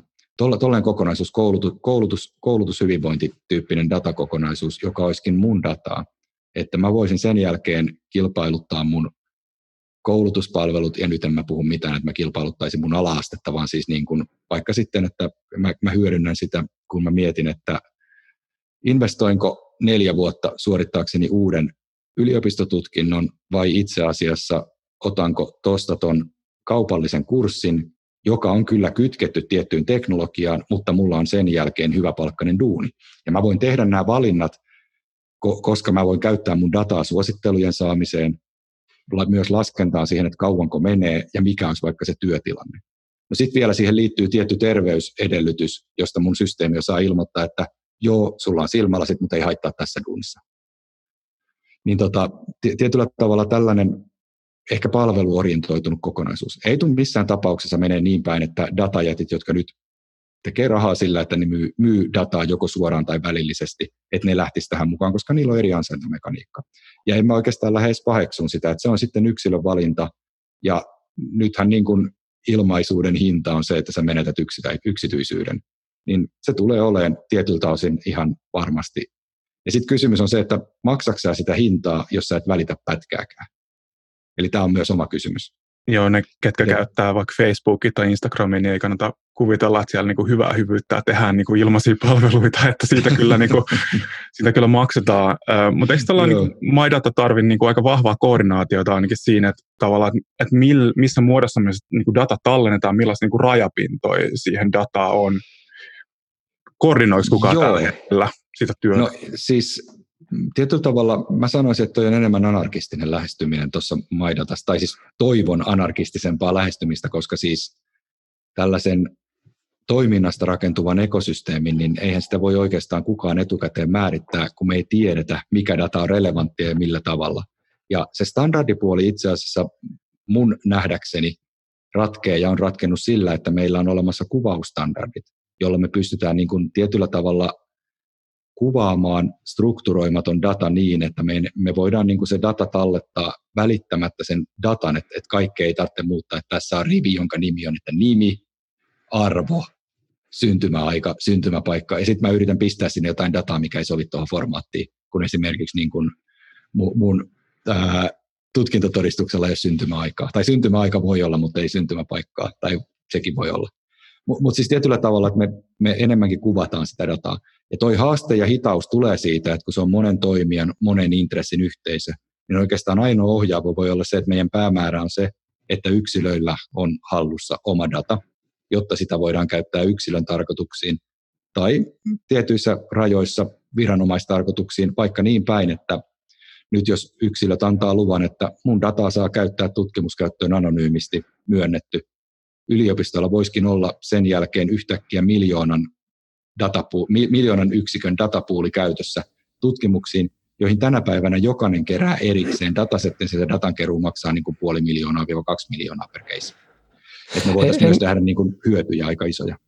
Ennen, ennen kuin pääsee semmoiseen tilanteeseen, että yksilö voi antaa luvan ää, ää, oman datan käyttöön, niin siinä pitäisi olla jonkunlainen ymmärrys, taito, tieto siitä tästä niin kuin koko kokonaisuudesta. Nyt, nyt kun ollaan koulumaailmassa teemallisesti, niin mikä on koulun vastuu tai opettajien vastuu tai meidän koulujärjestelmän vastuu tämän asian opettamisesta meidän lapsille ja nuorille. Ja jos nyt vähän verrataan vaikka mediakasvatukseen, eli, eli, eli sosiaalinen median myötä, niin ollaan paljon puhuttu koulussa mediakasvatuksesta, mutta miten tämmöinen algoritmiajan kansalaistaito tai kasvatuksellinen niin kuin näkökulma, mitä opettajien pitäisi tietää ja tehdä tämän asian suhteen? Joo, siis toi, toi sosiaalinen media on nyt tullut algoritmipuolella ehkä niin kuin me ollaan ilmiön äärellä, missä mun mielestä ei myöskään saa asettaa opettajia kohtuuttoman työn eteen, vaan, vaan meidän täytyisi pyrkiä ehkä myöskin katsoa, että missä kaikkialla muualla meidän pitää ikään kuin alkaa voisiko sanoa, näkeen sitä algoritmeja ja dataa meidän ympäristössä. Ja mun mielestä toi teknologiakasvatus mainittu jo teidän johdannossa, niin se on yksi niistä paikoista, missä niin kuin tietyllä tavalla me voidaan, voidaan tuoda algoritmeja ja dataa, koska siis algoritmit ja datahan on yksinkertaisissakin koneissa, ne on vain konkreettisessa muodossa. Et siis siinä, siinä mielessä niin kuin voisiko sanoa, teknologiseen yleissivistykseen olisi toisaalta helppo sitoa. Toisaalta mä taas näen, että yleinen, yleinen tilastotiede, tilastotieteellinen ajattelukyky antaa, antaa samoja valmiuksia, koska mä en oikeasti pysty näkemään kovinkaan suurta eroa meidän ikään kuin tekoälyalgoritmien ja datan arvioinnille kuin sille, että onko mun otoskoko riittävän iso ja onko tätä, tähän tota noin, analyysin korrelaatio vai t-testi oikein mekanismi. Siis se on Missä vaiheessa, mutta sama. Missä vaiheessa tuota tulisi lapsille alkaa opettamaan? Ajattelen ehkä, että kaksivuotias on vielä liian nuori, mitäs neljä, viisi? Mä, mä, mä ajattelisin, että Eskarissa voidaan, voidaan hyvin jo tehdä leikkejä, siis ihan, ihan klassisia logo-tyyppisiä leikkejä, siis logo, logon periaatteessa kuulee, että sulla on olemassa siirrot, että askel eteenpäin, käänny oikealle, käänny vasemmalle, ota askel sivulle. Siis tällaiset hyvin yksinkertaiset operaatiot. Ja niillä lähdetään tekemään niin kuin erilaisia harjoitteita, joilla huomataankin, että ai, mun onkin tosi vaikea kirjoittaa virhevapaata koodia. Se on oppiminen yksi. Mä mietin sitä, että jos, niin jos puhutaan tästä, niin myös otan mukaan tämä MyData-ajattelu tähän, Joo. missä vaiheessa, että pelataanko Eskarin pihalla kuka pelkää algoritmia pelejä tai mi, mi, en, miten se niin pitäisi ottaa en, huomioon? En mä tiedä, eikö, eikö se tule tota noin, niin suurin piirtein joka korttipelissä, kun en mä näytän mun kortteja, niin kaikille, että hei kato, mulla on, mulla on neljä S, mitä sulla on.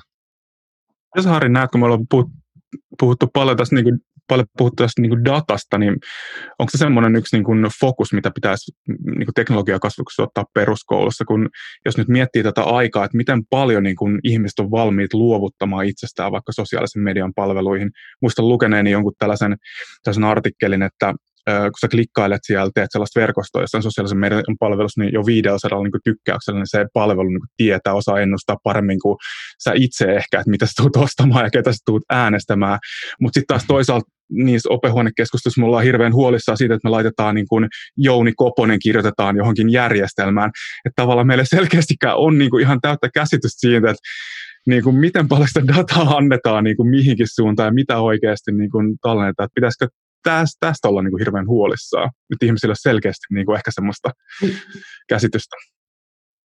Pitä, pitäisi, koska mä katson ulkoa päin, niin tässä kohdassa kyllä myös niin opettajille pistetään ihan kohtuutonta painetta. Et siis opettajia pilkutetaan asioista, missä toisessa ympäristössä ei kukaan välitä pätkääkään.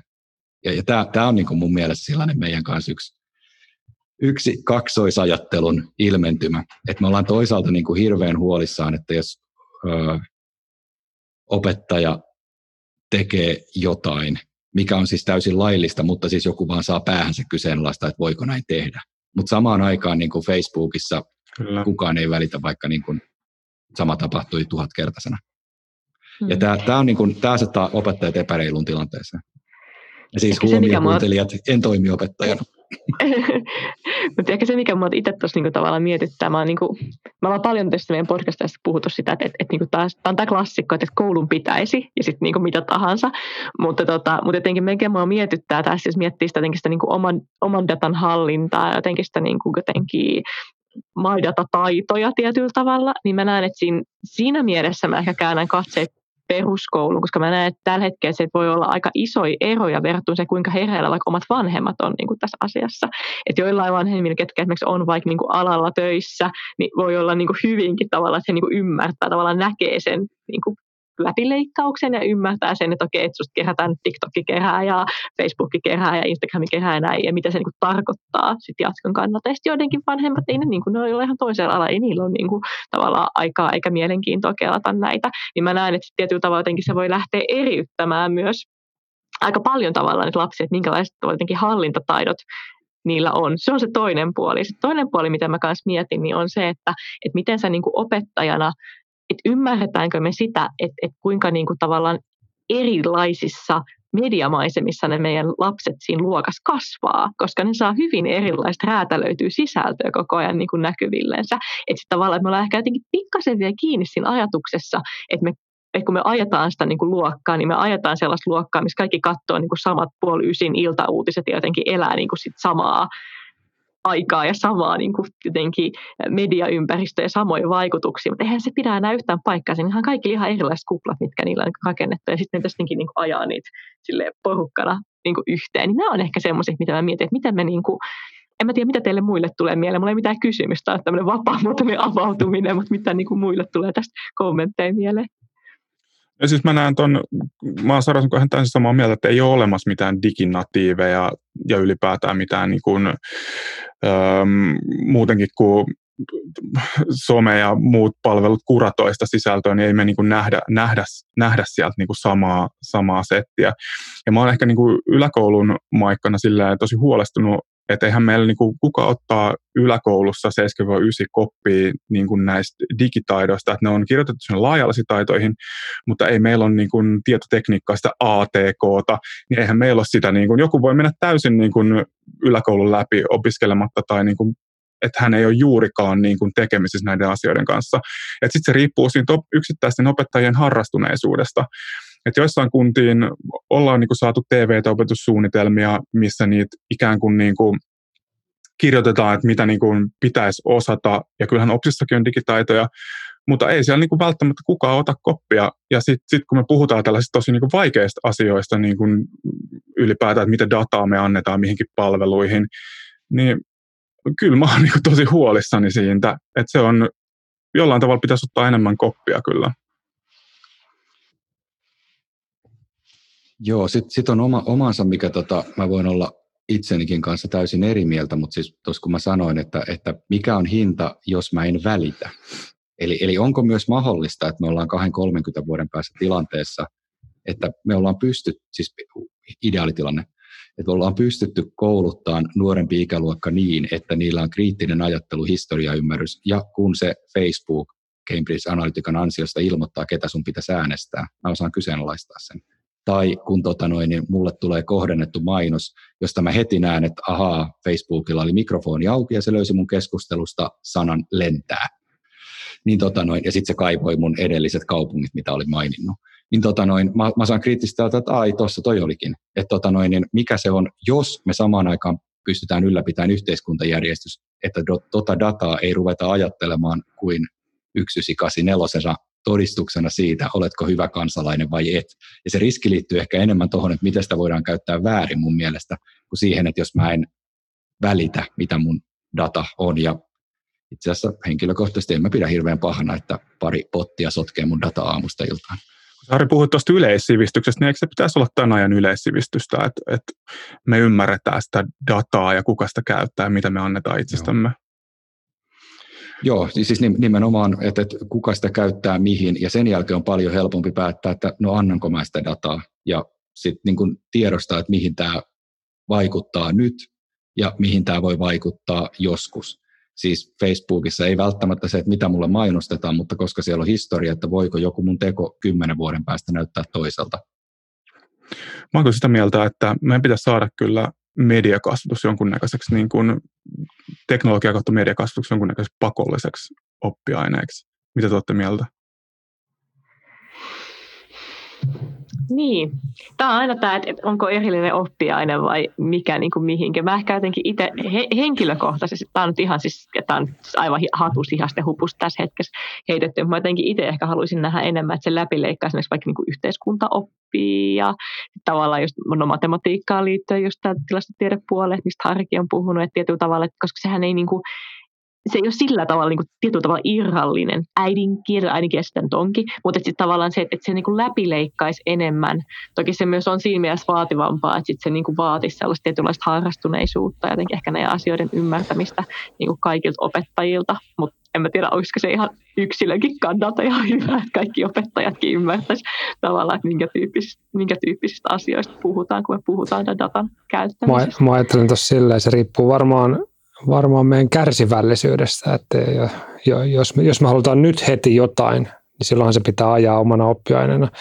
Mutta sitten jos ajatellaan laajemmin, että, että tämäkin on, jos verrataan yleissivistykseen, se pitäisi olla keskustelussa kaikissa teemoissa ja kaikkien oppiaineiden joukossa, niin, niin se on varmaan se terveempi ja mahdollisempi tapa, mutta sitten se vaan vaatii kärsivällisyyttä, koska se, siinä menee tosi kauan, siis vuosia tai vuosikymmeniä, että yhteiskunta kehittyy sille tasolle. Mm. Mä ehkä vedän siinä, siinä mielessä niin kuin vähän takaisin, että ei ehkä välttämättä oppi aina, mutta ehkä niin kuin kokonaisuutena. Että musta tuntuu, että, että nyt niin kuin tehdään sitä jotain Python-koodausta ja sitten tehdään vähän jotain kuvan tulkintaa, tehdään jotain mediakasvatusjuttua, mutta ehkä niin kuin, just tavallaan, jos puhutaan, niin kuin, puhutaan vaikka big datasta tai ylipäätään niin kuin datasta, niin sehän on niin kuin kokonaisuus noista kaikista. Ja musta tuntuu, että tällä hetkellä ei oikeastaan, että me puhutaan niin kuin erillisinä ilmiöinä, vaikka meidän pitäisi ehkä puhua enemmän niin kuin kokonaisuutena. Ja kyllä tuollaisen niin yläkoululaisen ää, nuoren on vaikea niin kuin muodostaa sitä kokonaisuutta, mutta se toisaalta on, että ei meillä ole hirveästi ehkä koulussa myöskään sitä asiantuntemusta siitä kokonaisuudesta. Tässä on, mun, mun mielestä tässä on sellainen kysymys, joka on itse asiassa varmaan vielä pidemmän linjan se, että onko meillä mitään perusteita enää ainejakoisuudelle, vai pitäisikö meillä ollakin, että lopetetaan kaikki nykyiset aineet ja meillä on neljä ainetta, joiden, joiden nimet on vaikka kriittinen ajattelu, luovuus, luovuus ja uteliaisuus, tiimityötaidot ja sitten ää, yhteiskunnalliset taidot, tai no, ne, joku, joku määrä tällaisia teemoja, ja sen jälkeen niiden sisälle rakennetaankin paketti uusiksi. Mä tiedän, että kaikki vastustaa, mutta siis kysymyksenä, onko meidän ainejaalle oikeasti enää perusteita? Nyt päästään syvään päähän heti, kun ollaan aika vähän aikaa tässä puhuttu. Tota, mä ehkä niin kuin mietin, tota, jos vetää, vetää tuonne niin tulevaisuuteen vielä niin kuin vahvemmin, nyt saisi visioida vielä hullumminkin kuin toi, että aineet poistettaisiin kokonaan, niin miltä Harri sun mielestä, ää, ehkä niin kuin, mua kiinnostaa se sun niin kuin, tavallaan jotenkin utopia näkökulma tähän, että miltä sun, sun niin kuin utopia teknologia ja oppimisen näkökulmasta niin näyttää vaikka 50 vuoden päästä, mitä on vaikeaa ennakoida? 50 vuoden päästä meillä on, on käytössä jokaisella omassa laitteessa se määrä muistiin otettua dataa, kun henkilö haluaa sitä ottaa. Meillä, meillä on olemassa Eurooppa-tasolla lainsäädäntö, mitä viranomaisdataa tarvitaan, ja viranomaisdata ja mun henkilökohtainen data on eriytetty toisistaan ne niin kuin tietyllä tavalla, me tehdään tahallamme vaikeuksia tuon käyttöön tällä hetkellä, kun me yritetään kuvitella, että niiden pitäisi olla jotenkin sama asia. Miksi pitäisi? Mutta tota noin, niin, eli, eli viranomaisdataa tarvitaan ja se on eri asia kuin GDPR tai MyData tai muu. Mutta tota, meillä on olemassa käyttö.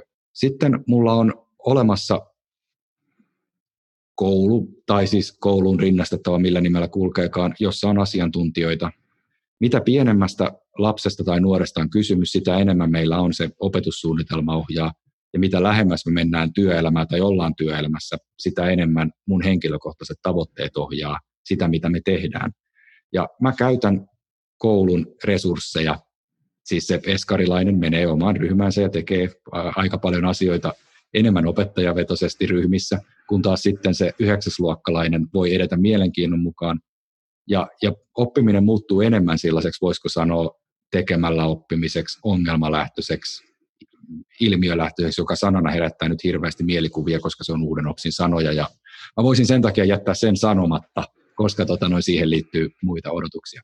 Mutta mut et, et ymmärtäen kehitystason, mikä on muuten osa sitä mallia. Että et me ei voida niin kun henkilöltä, jolla ei ole valmiuksia 16-vuotiaan itsenäiseen työskentelyyn, niin puhua itsenäistä työskentelystä seitsemänvuotiaana. Että ne on niin kuin, niin kuin ihan eri asioita eri, eri ikäisille. Mutta mut siis me, me voitaisiin hyödyntää niitä koulun resursseja varmistaen, että kaikki, siis on helppo sanoa taas, että jokainen menee oman mielenkiinnon mukaan, mutta mitä sitten kun mua kiinnostaa vain ja ainoastaan tota kiekon heitto, ei mikään muu, niin sitten mä heitän kiekkoa koko koulun uran. En, en, en tarkoita sitä, mutta mut siis tietyllä tavalla pitää huolta, että mulla on välttämättömät ö, yhteiskunnalliset ja ja tavallaan tällaiset yhteiskuntatyöskentely ja kognitiiviset taidot, jolla mennään eteenpäin. Eli pohja pitää olla niin kuin tänäkin päivänä. Et siinä mielessä me kyseenalaistaisi ihan hirveästi meidän niin kuin per, perusopetus, lukio, ammattikouluajattelu, sehän on niin kuin aika kova pohja. Mutta mut se, että miten se fine tuunataan niin kuin ehkä enemmän huomioimaan nopeat muutokset ja se, että meillä pitää olla tietty pohja ja valmius oppia kaiken aikaa lisää ja miten, miten sitä kehitetään, niin se on ehkä se iso ydin. Ja siinä se dataohjaus, että miten me kehitetään mun valmiuksia oppia lisää, niin siinä se data on niin kuin avainasemassa. Ei siinä, että se data opettaisi tai data hirveästi muuten ohjaisi mua, mutta siinä, että, että, että me voidaan niin kuin tukea asioita, joita tarvitsen, koska olen kiinnostunut menemään johonkin suuntaan. Miten Harri, nyt kun me ollaan täällä 50 vuoden päässä, niin me ollaan puhuttu aika niin kuin, me ollaan päästy ihanasti käytännön tasolle myös niin kuin tässä podcastissa. Nyt mä haluan tähän loppuun ehkä mennä vähän sinne niin kuin taas pitkälle syvään päähän. Ja tämä on myös tämmöinen, niin kuin, mä tiedän, että, että skenen sisällä tästä käydään, käydään niin kuin eri, janan eri ääripäissä keskustelua. Uskot sä itse niin kuin singulariteettiin, eli siihen, että tekoäly tulee tietoiseksi itsestä ja ohittaa jotenkin älykkyydestään niin kuin ihmiset, niin onko tämä semmoinen, minkä sä näkisit, onko se niin kuin mahdollista? Ollaanko me 50 vuoden päästä siellä? Toi, toi singulariteetti määritellään eri teoksissa hyvin eri tavalla. Eli taas otetaan 3000, äh, anteeksi, 2500 vuotta vanha vertaus. Tota, Plato, Platon eri teoksissa, kaivon pohjalla olevat varjot, eri teoksissa luolan seinällä olevat varjot. Mutta joka tapauksessa siis henkilö, joka seisoo luolassa ja katsoo luolan seinälle ja näkee varjot, jotka puhuu. Onko se todellisuus sama kuin henkilölle, joka on naamalla laulan suuaukkoon päin ja se näkee ne ihmiset, jotka puhuu, ei varjoja? Ja tota, tämähän on kiinni siitä, että mitä me voidaan havaita ja mistä, mistä kontekstista. Ja nyt, nyt jos singulariteetti määritellään, että se lähtee ihmisen kontekstista, niin ei, ei tule tapahtua. Jos singulariteetti määritellään jostain suljetumman eristetyn systeemin kontekstista, kuten esimerkiksi, että pystyykö kone tulkitsemaan tota noin, niin asioita, ää, vaikka nyt niin kuin, tulkitseen asioita ei luovalla ei, ei yllättävällä, ei, niin kuin suljetaan pois niin kuin tietyt inhimilliset havaintoelementit, niin joo, kyllä, tulee tapahtua. Mutta siis va- varmaa Plat- Platonin vertaukseen palaten on se, että me toinen katsoo luolan suuaukolle, toinen katsoo luolan seinän varjoja, me ei tulla koskaan samaan tietoisuuteen. Mitä sun mielestä tota noin, tämän tyyppinen, ja sanoit, että tulee tapahtumaan, niin mitä se sun mielestä tarkoittaa niin kuin ihmisen kannalta, jotenkin niin meidän ihmisyyden kannalta? No ei, eipä mitään muuta, meillä on tehokkaampia taskulaskimia. Hyvä. Onko Pekalla tai Jounilla vielä jotain kommentteja tai kysymyksiä Harille? Mä, mä kiittäisin tässä vaiheessa Harria siitä, että päästään meidän tentattavaksi ja erittäin hyviä ää, ajatuksia herättäviä ja uskottavia ajatuksia Harri sulta. Kiitos paljon. Kiitos. Joo, kiitos, kiitos. Harri myös mun puolesta. Oli mahtavaa, että olit vieraana. Kiitos paljon, kun tulit meille vieraaksi tälle etänä ja mukavaa päivänjatkoa joka puolelle Suomeen. Joo, kiitos, kiitos kaikille vielä yhteisesti. Oli kiva jutella.